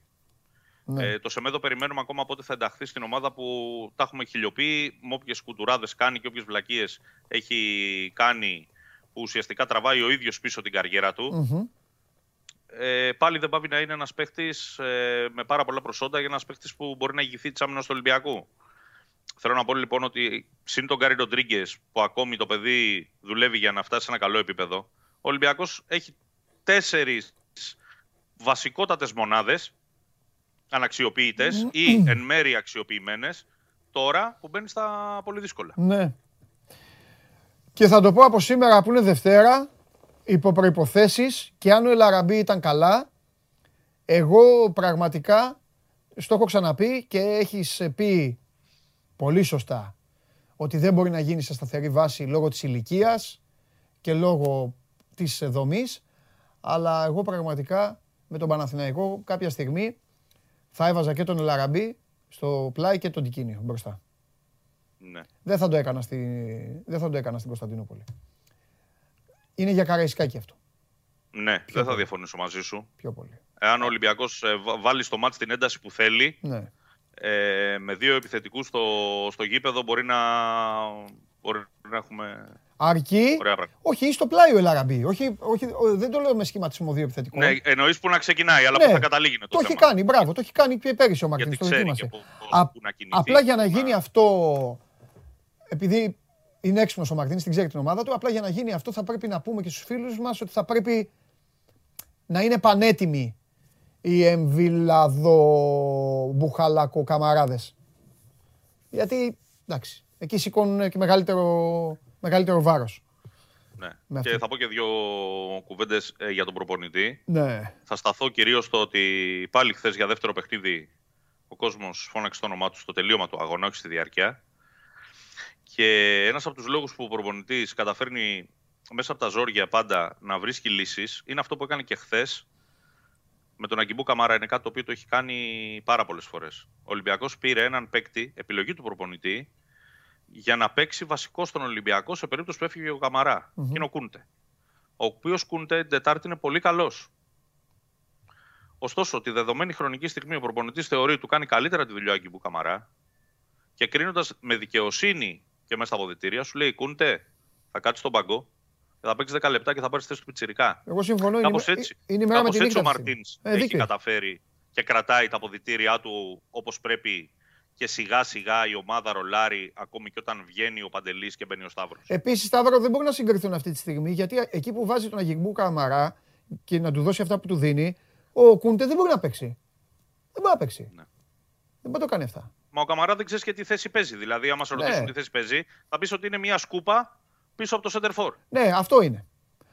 Είναι αυτό που είπα στο Σάβα. Ο ΠΑΟΚ για μένα χθες, έχεις δει καθόλου μάτς ή κάνεις τίποτα? Είδα αποσπασματικά. Ο ΠΑΟΚ έχει κερδίσει από τον Αυγούστο. Από αυτόν έχει κερδίσει. Έχει κερδίσει από αυτόν, που είναι και καλός παίκτης. Παντού. Ξεκίνησε εκεί πίσω από το Σβιντέρσκι και άλλωσε τα πάντα, ό,τι υπήρχε. Όλο το μισό γήπεδο το έχει περάσει. Είναι σύγχρονο ποδόσφαιρο αυτό. Θυμάσαι που έβαζε το Μαντί Καμαρά, ο Μαρτίνς. Τον έβαζε στο χώρο του δεκαριού. Τον έβαλε 2-3 φορές, ναι. Και τώρα βάζει ουσιαστικά εκεί τον Αγκιμπού. Γιατί του δίνει πιο πολλά τρεξίματα. Δεν είναι η εποχή του Πλατινί, του Ζίκο, του Ντελπιέρο, του Τότι, αυτόν τώρα. Τι να κάνουμε? Δεν είναι. Τι είναι αυτό? Ο φίλος μου. Είναι γατός. Όχι γάτα. Ναι. Έχει κυριολεκτικά γάτα. Ο Τσάρλι έχει τη φίφη. Πώς τον λένε. Έγκεμον. Ναι, δεν τον έχω βαφτίσει εγώ. Έχει παίξει στην Γκέτεμπορκ αυτός, Μάλλον. Έγκεμον. Στην Πόντο Κλίμπτ. Κάπου εκεί, μπράβο, ναι. Σωστός. Τι άλλο? Τίποτα συμπερασματικά. Απλά μπορούμε να προσθέσουμε στην κουβέντα μας, Παντελή, ότι ο Ολυμπιακός χωρίς να έχει πιάσει κάποιο υψηλό επίπεδο απόδοσης. Ναι. Νομίζω ότι συμφωνούμε ότι ο Ολυμπιακός από αυτά που έχουμε δει και με βάση παίκτες που έχει, τώρα πρέπει να είναι σε ένα βαθμό ετοιμότητας 50-60%. Κατάφερε και τα ματσάκια του να πάρει και πάλι να είναι πρώτος στη βαθμολογία. Πράγμα το οποίο πάντα δίνει ένα ψυχολογικό αβαντάζ. Ωραία, σημαίνει βέβαια ότι το πρωτάθλημα δεν θα είναι δύσκολο και δεν θα υπάρχει ανταγωνισμός. Ναι. Ωστόσο, φαίνεται ότι σιγά σιγά η ομάδα έχει μπει σε μια καλή ροή, σε μια καλή σειρά. Ωραία. Κάτι τελευταίο, επειδή έχουμε μπει σε εβδομάδα ντέρμπι, καταλαβαίνουμε ότι χρονικά είναι η Φενέρ, αλλά επειδή ο κόσμος με ένα μόνο πράγμα και αύριο θα καταπιαστούμε πιο πολύ και με απορίες που έχουν οι φίλοι μας. Εισιτήρια βγαίνουν σήμερα, γνωρίζεις? Αν δεν γνωρίζεις, δεν πειράζει. Ακόμα δεν υπάρχει κάποια ενημέρωση. Ωραία, θα το βάλεις στο site. Ή μέσα στην ημέρα ή αύριο το πρωί. Φανταστικά. Θα το βάλεις στο site. Έγινε. Ωραία, σε αφήνω με τον Έγκεμον εκεί, το φίλο μου που έκανε φοβερή παρέμβαση. Να περάσεις καλά. Έγκεμον και θα πούμε αύριο και για Λαλά. Και για Λαλά. Άντε, φιλιά. Φιλιά και στη συμμορία, φιλιά σε όλους. Τα λέμε. Λοιπόν, Σταύρος Γεωργακόπουλος, αυτά γίνονται στον Ολυμπιακό. Αύριο λοιπόν, τώρα θα ψάξει ο Σταύρος, σου πω εγώ τώρα τι θα κάνει. Θα ψάξει ο Σταύρος, θα εισχωρήσει, να ψάξει και όλα τα κουτσομπολιά και τα παρασκήνια και αύριο για το Λαλά θα μας το φέρει στο πιάτο. Την έχω και εγώ την απορία με το Λαλά, κάθε μέρα δεν του λέω. Εντάξει, σήμερα με προλάβατε, πλακώσα την πρώτη. Λοιπόν, αυτά στον Ολυμπιακό. Χρονικά πώς πάω, καλά πάω. Σήμερα είναι Δευτέρα που είναι επικίνδυνη ημέρα να ξεφύγουμε, αλλά δεν θα ξεφύγουμε. Φέρτε τον μέσα. Έχουμε να πούμε πράγματα πολλά. Θα έρθει με το τετράδιο του τώρα.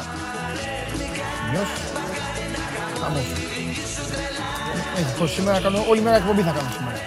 Δεν τα έχω πει στον κόσμο. Γιατί έπρεπε να έρθεις για να τα πούμε. Λοιπόν, μόλις τελειώσει η εκπομπή, θα πάρω τη μεγάλη ομάδα απ' έξω και θα σκορτούμε να φύγουμε. Και θα πάμε στο Ειρήνης και Φιλίας. 5,5 ώρα πριν από τη συνέντευξη του Βασίλη Πανούλη.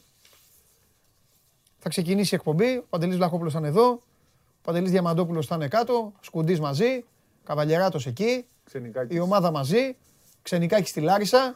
Σήμερα είναι η αρχή του αντίο, ουσιαστικά, συνέντευξη τύπου,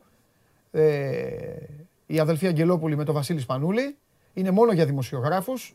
Θα το παρακολουθήσετε όλο αυτό το σκηνικό που σας το περιέγραψα από το δικό μας YouTube πριν και μετά. Τη συνέντευξη τύπου από το YouTube του Ολυμπιακού. Λογικό είναι. Το δείχνουν οι ίδιοι. Και μετά θα ακολουθήσουν όλα τα άλλα τα οποία θα ανακοινωθούν για τον Βασίλη Σπανούλη. Ένα φοβερό τετράδιο βλέπω μπροστά μου. Για άλλη μια φορά θα το δείξω. Τρελαίνε το κόσμο όταν δείχνουν το τετράδιό σου. Λοιπόν, πάμε. Εδώ είναι άδειο. Και έχει βάλει κάτι εδώ στη γωνία. Δεν λέμε τι. Εδώ λοιπόν. Την ώρα που θα βγω μάλλον. Το κουμπό. Λογικά, αυτή είναι η σκιά του Αντετοκούμπο. Εδώ κάτι κολυβογράμματα. Μία γραμμή, κάτσε να το κατεβαίνει. Λοιπόν, και λέει Ματίκας. Όχι. Ματίκας ανακοίνωσε το Λεσόρ δύσκολο. Η Μακάμπη ανακοίνωσε το Λεσόρ. Οπότε ναι. Στη θέση του Ζίζη. Συγγνώμη Δημήτρης, έκανα Μακάμπη. Τζιοβάνι. Ο Ματίκας είναι ο Τζιοβάνι, είπαμε. Α, το είπαμε, ναι, Τζιοβάνι. Λοιπόν, ΑΕΚ Λαύριο, αποτελέσματα. Ζενίτ Φραγκφούρτη. Τραυματίστηκε ο Φράγκα. Ναι. Back κεντράιτης, τι, σαν στραγαλό. Έχει τέτοιο. Μπασκόνια είναι το back. Λέω τα θέματα. Μπασκόνια είναι ο κεντράιτης, τραυματίστηκε, μπορεί να παίξει με Ολυμπιακό, τώρα στραγαλό. Θα μου πεις τίποτα για τους διαιτητές σήμερα? Όχι, ήταν καλή, πολύ καλή διαιτησία στο Super Cup. Οπότε δεν έχω να κάνω. Πάρα πολύ καλή διαιτησία. Μια φάση, δεν ξέρω τι έχει γίνει, αν φταίει τηλεόραση, αν δεν φταίει.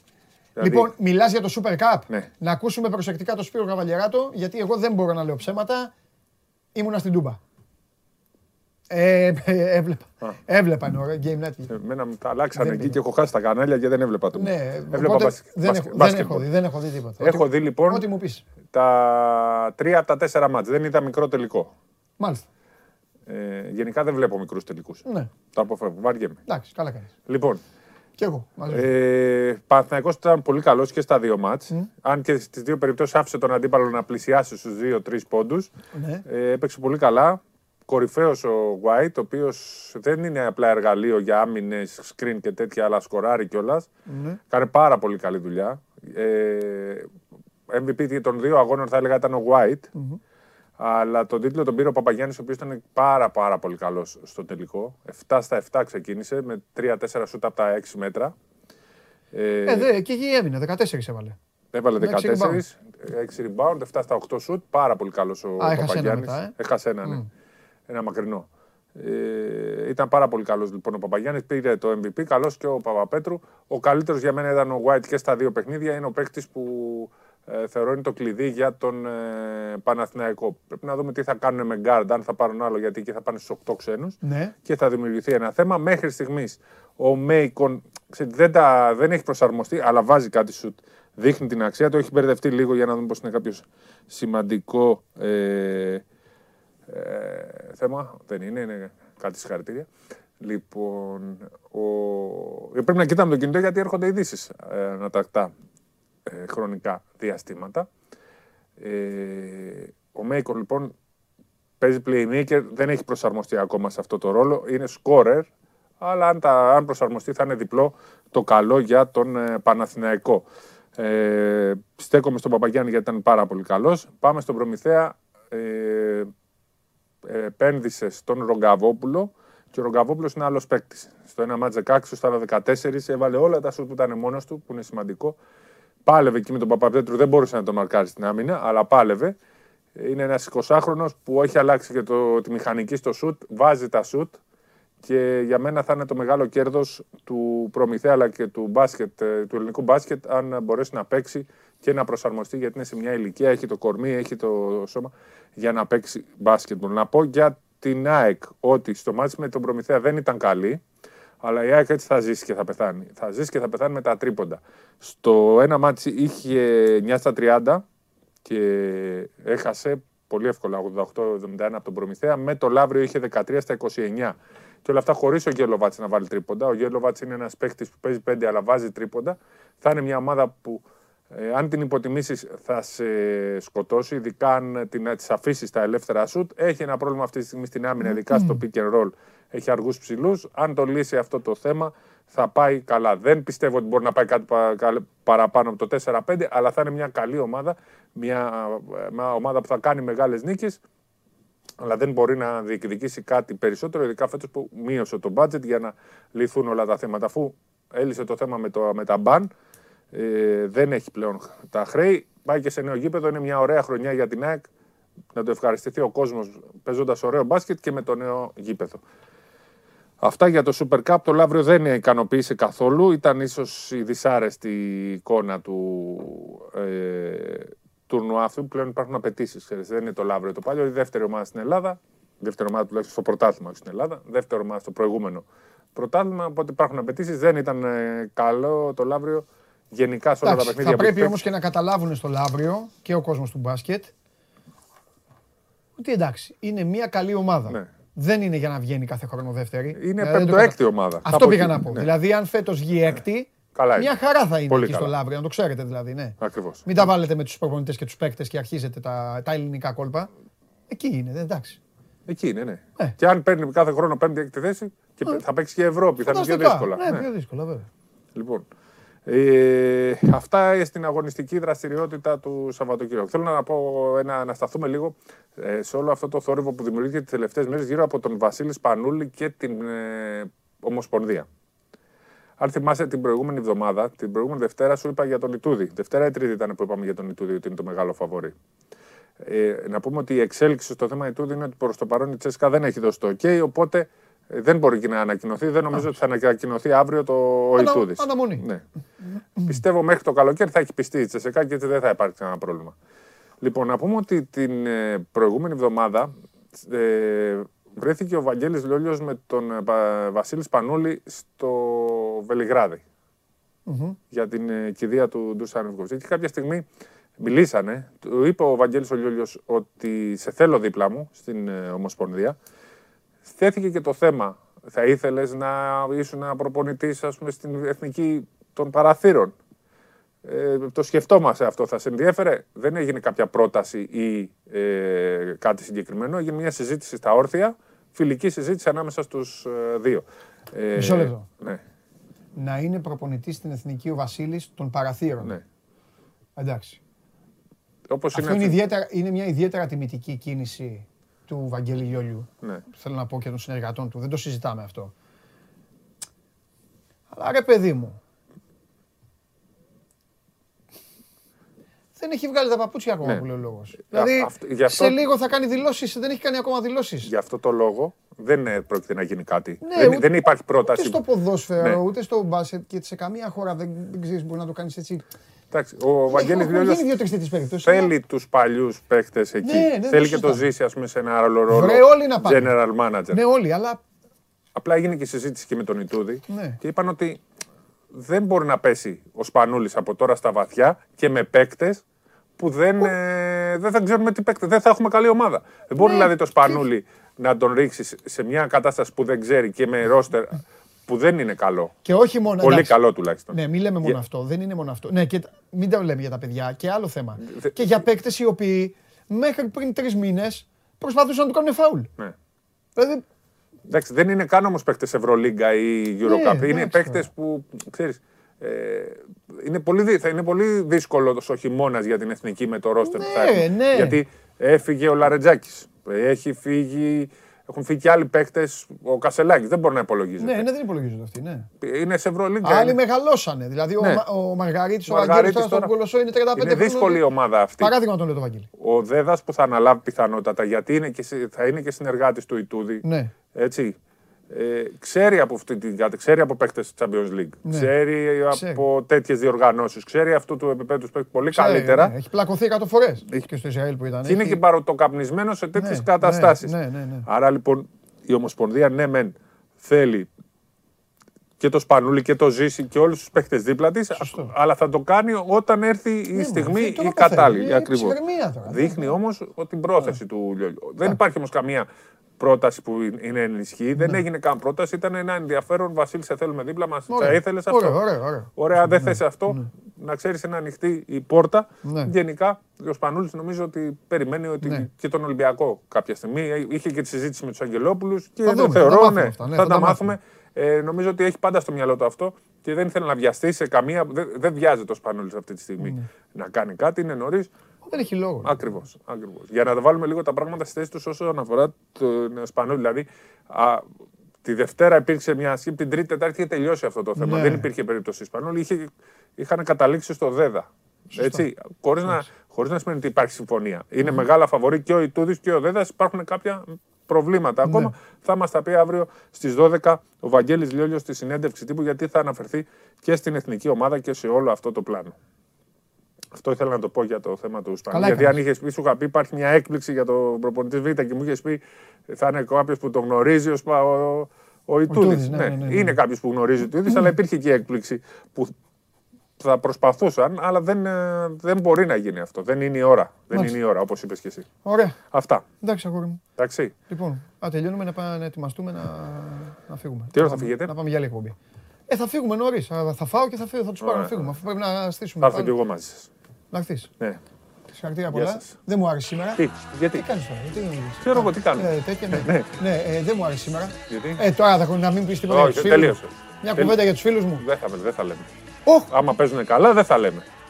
Άμα παίζουν καλά, θα είμαστε σωστοί. Μου στερείς το φαΐ μου τώρα εμένα. Εντάξει, τι να κάνουμε. Αυτό πρέπει να είναι σωστοί οι διαιτητές και δεν θα λέμε τίποτα. Ήταν πολύ καλή διαιτησία και στα 4 μάτς. Εντάξει. Δεν ανησυχώ. Δεν ανησυχώ γιατί θα τα κάνουν μαντάρα. Οπότε εντάξει, εδώ θα είμαστε. Να βγάλετε λουλούδι μια αγωνιστική όλοι. Αποκλείεται ποτέ. Χαμός θα γίνει. Μόλις ξεκινήσει.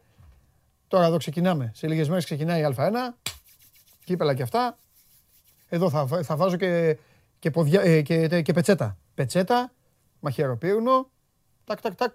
Θα φέρνει το μενού ο καβαλιαράτος και θα απολαμβάνει ο κόσμος. Λοιπόν, καλά πάμε χρονικά. Τέλεια το πάμε. Τέλεια. Φανταστικά. Λοιπόν, φτιάξε την οθόνη σου, Γιάννη. Φτιάξε την τηλεόρασή σου. Όχι ότι δεν φοράω και κόκκινο παντελόνι. Φοράω, αλλά αυτό δεν είναι. Δείξε λίγο. Ο άλλος λέει το πορτοκαλί, το λέει κόκκινο. Πού το βλέπεις, ρε? Όχι τίποτα άλλο. Άμα βάλω κόκκινο θα το πεις μαύρο. Τσάρλι.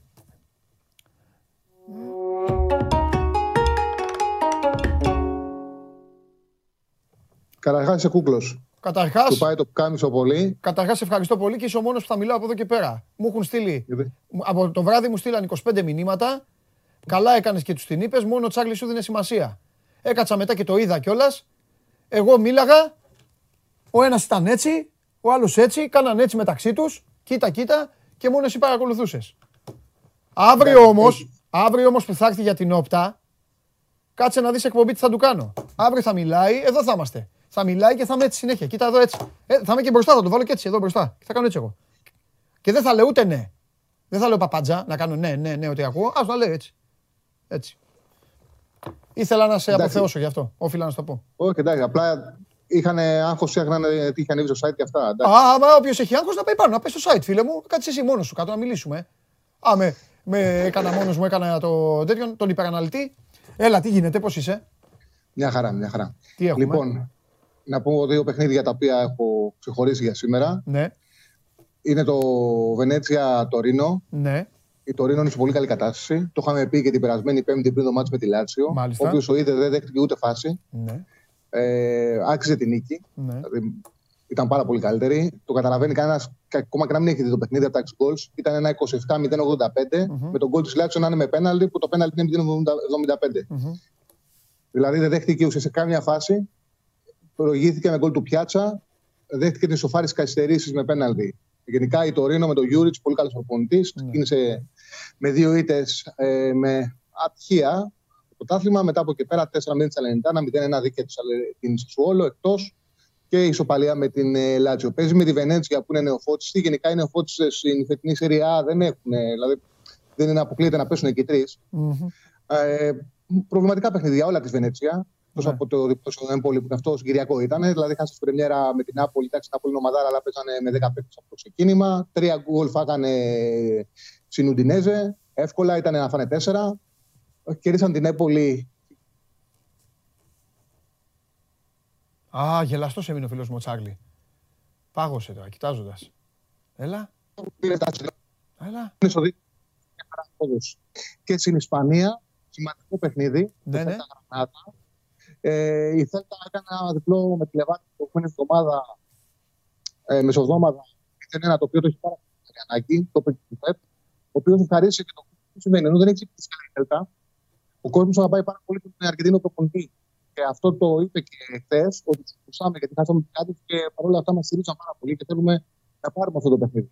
Η Γρανάδα δεν έχει ξεκινήσει καθόλου καλά τη σειρά. Δεν έχει ούτε μία νίκη ισοπαλία στις ήττες. Γενικά, νομίζω ότι δεν θα βγει άλλο με τον Μορένο αυτή η ιστορία. Είναι μεγάλη ευκαιρία σήμερα για την Θέλτα να κερδίσει. Πέρσι 3-1 τη Γρανάδα. Είναι στο 1,70. Να διπλασιάσει και τις νίκες της η Θέλτα. Πιστεύω ότι με βάση την πρόσφατη εικόνα που έχουν οι οπλιστές, αυτά τα δύο σημεία πρέπει να έρθουν και η Τωρίνο να κερδίσει και η Θέλτα, γιατί και η Θέλτα είναι για πιο ψηλά που την βρίσκεται τώρα στην τεχνολογία. Και χρειαζόταν μια νίκη για τα πάνω της. Και η Τωρίνο είναι σε καλή κατάσταση. Έπρεπε να κερδίσει την Λάτσιο, δεν την κέρδισε. Περιμένω σήμερα να κερδίσουν. Οπότε και σήμερα, θα μην σα κοιτάξω και άλλο, τα παιχνίδια είναι Βενέτσια Τωρίνο στο 2-20, Τέλτα Γρανάδα Άσος κοντά στο 1-70. Αυτά, δεν ξέρω αν θέλω να με ρωτήσει κάτι. Όχι, θέλω να σε ρωτήσω κάτι, αλλά δεν ακούγεσαι καλά. Δεν ξέρω αν είναι το ακουστικό σου. Ναι. Τώρα ακούστηκες καλά. Κάτι κόλπο έκανες. Δεν ακούγεσαι. Ναι. Τώρα ακούγεσαι. Τώρα ακούμε καλά. Φανταστικά. Προηγουμένως. Okay. Ακουγόσουνα σαν να είσαι. Έπρεπε να κουμπώσω σε ταξί, σε ταξί και να είσαι στο διάλογο τη μάνα. Αλλά δεν σε διέκοψα γιατί εντάξει, περίμενα να βγάλεις την κάρτα. Ένα πράγμα θέλω να σε ρωτήσω. Από αυτά τα τρία σήμερα, ευκαιρία είναι γιατί θα κλείσω και την εκπομπή να τα πω και μαζί. 5 και 4, Γιάννενα Όφη. Και στις 7.30, Απόλλωνας Ιωνικός και Ατρόμητος Άρης. Είναι μισή αγωνιστική, όποιος θέλει παρακολουθεί. Και επί τη ευκαιρία πετάω και την μπάλα στο φίλο μου, αν έχει τίποτα να δώσει, να σας δώσει κανένα μεζεδάκι. Ναι, κοιτάξτε, Γιάννενα Όφη, όπως παίζουν οι δύο ομάδες, είναι δύσκολο να φύγει από το άντερ. Πολύ δύσκολο. Γιατί τα Γιάννενα τα έχουμε δει, παίζουν ένα πολύ αμυντικό 4-4-2. Ο Νιόμπλιας, επειδή πέρυσι ταλαιπωρήθηκε η Όφη, το πάει κοινικά να πάρει τους βαθμούς, να πάρει την ισοπαλία. Δύσκολο να φύγει από το άντερ. Τώρα η αλήθεια είναι και οι δύο μεχοί είναι καλά. Δηλαδή, αν κάποιος θέλει να διεκδικήσει μια πιο υψηλή απόδοση, το Απόλλωνα Όφη και παίζει ισοπαλίες, δηλαδή μπορεί να δει ένα παιχνίδι και να το δει στην ισοπαλία, για μένα χ θα έρθει. Στο 2,91. Τώρα από εκεί πέρα. Το Απόλλωνα Ιωνικός λες. Το Γιάννενα Όφη, συγγνώμη. Α, είπες Γιάννενα, με μπέρδεψες. Ναι, το Γιάννενα Όφη για χ είναι. Γιατί είδαμε, λέω, ότι ο Μεταξάς παίζει ένα 4-4-2 αμυντικό, σφιχτό, να μην δεχτεί γκολ. Ο Νιόμπλιας είναι κοινικός προπονητής. Άντερ 2,5 έχει και πάρα πολύ χ. Αν δεν είχε αλλάξει προπονητή ο Ατρόμητος, με την εικόνα που πηγαίνανε οι ομάδες, στο Περιστέρι θα είχαμε καρφί διπλό. Καλές είναι οι αποδόσεις για το διπλό του Άρη. Πάντα η αλλαγή προπονητή όμως, γιατί μπορεί να το θέλανε να το φάνε τον Ισπανό, μπορεί να δούμε κάτι διαφορετικό. Οπότε, ναι, διπλό επίφοβο, ξέρω εγώ. Ατρόμητο δεν παίζεις με την εικόνα που έχεις, δεν παίζεις Ατρόμητο με τίποτα. Ναι. Έτσι. Ναι. Δεν παίζεις Ατρόμητο με τίποτα. Χ2 over 1,5. Χ2 over 1,5 είναι καλό. Είναι. Μου αρέσει, ναι. Καλό. Με ρίσκο χ το Γιάννενα Όφη. Οκ. Φιλιά. Θα ζήσω στο χ2, 1,5 μαζί. Ναι, το βλέπουμε. Φιλιά Τσάρλι μου αύριο. Αύριο, με Champions League και τα άλλα κόλπα. Φιλιά, μείνετε εδώ, πανηγύρι τρελότερα όλη την εβδομάδα, το καταλαβαίνετε. Μείγμα. Θα έχετε εσείς τα θέματά σας με τις ομάδες σας. Μπαίνουν στη μέση και οι μεγάλες ομάδες, οι πολύ μεγάλες ομάδες, οι πάρα πολύ μεγάλες ομάδες, οι πάρα πολύ μεγάλες ομάδες. Παίζουμε με την Πόρτο, παίζουμε. Τον έχω πίσω και κάθεται τώρα, ξεκουράζεται. Του τα έχω μαζεμένα. Για την αλλαγή που έκανε. Έπρεπε να βάλει άλλον ένα στα χαφ. Να το κλειδώσουμε, να τον πετώσουμε. Εκεί γινόταν πόλεμος. Και πήγε και βάλει τον Μπόμπι. Έβγαλε επιθετικό και βάλε το να γίνουμε μαλλιά κουβάρια. Και γίναμε. Τράβηξε πίσω το Ντιόγκο Ζώτα που έτρεχε μπροστά. Επιθετικός, μετά έβαλε το Μπόμπι, τράβηξε πίσω το Ζώτα. Έβγαλε το μικρό. Και μείναμε και γίναμε, άστα να πάνε πώς γίναμε. Τέλος πάντων. Μην αρχίσω. Αξιτηρίζω τον coach, αλλά τέλος πάντων. Τώρα μου ήρθε να κλαφτώ τώρα στο τέλος. Λοιπόν, τα λέμε σε λίγο από το Ειρήνης και Φιλίας, γύρω στις 5:30 ώρα. Υπάρχει ειδική εκπομπή για το αντίο του Βασίλη Σπανούλη. Όλο το Σπορ 24 θα ασχοληθεί με αυτό. Ξεκίνημα εδώ, στο στούντιο Βλαχόπουλος, στο Ειρήνης και Φιλίας, εγώ με το Σκουντή. Θα μιλήσουμε και με ανθρώπους εκεί, θα προσπαθήσουμε να μιλήσουμε και με τον Βασίλη. Θα δούμε ότι εκπλήξεις, σας περιμένουν εκπλήξεις. Οκ. Αύριο, 12 η ώρα, Show Must Go On Live. Το ίδιο με σήμερα και πολύ χειρότερο. Παίρνω τον coach να του τα ψάλω, γιατί δεν θέλω να τα ακούτε εσείς αυτά που θα του πω. Εντάξει. Και φεύγω. Να περνάτε καλά. Πόσο ήρθε το σκορ? Ποιους βγάλατε? Καρμπόμνη Κρέατσουκ, 53,6. Κότσιρας Χουάνκαρ, 21,6. Βιερίνια... Τσίνκλεϊ και τελευταία τέταρτα τα μπακ της ΑΕΚ. Πολύ ωραία, σας ευχαριστώ πολύ. Είμαι ο Παντελής Διαμαντόπουλος. Αύριο ξανά, Show Must Go Live, πάντα που στο Sport 24. Φιλάκια.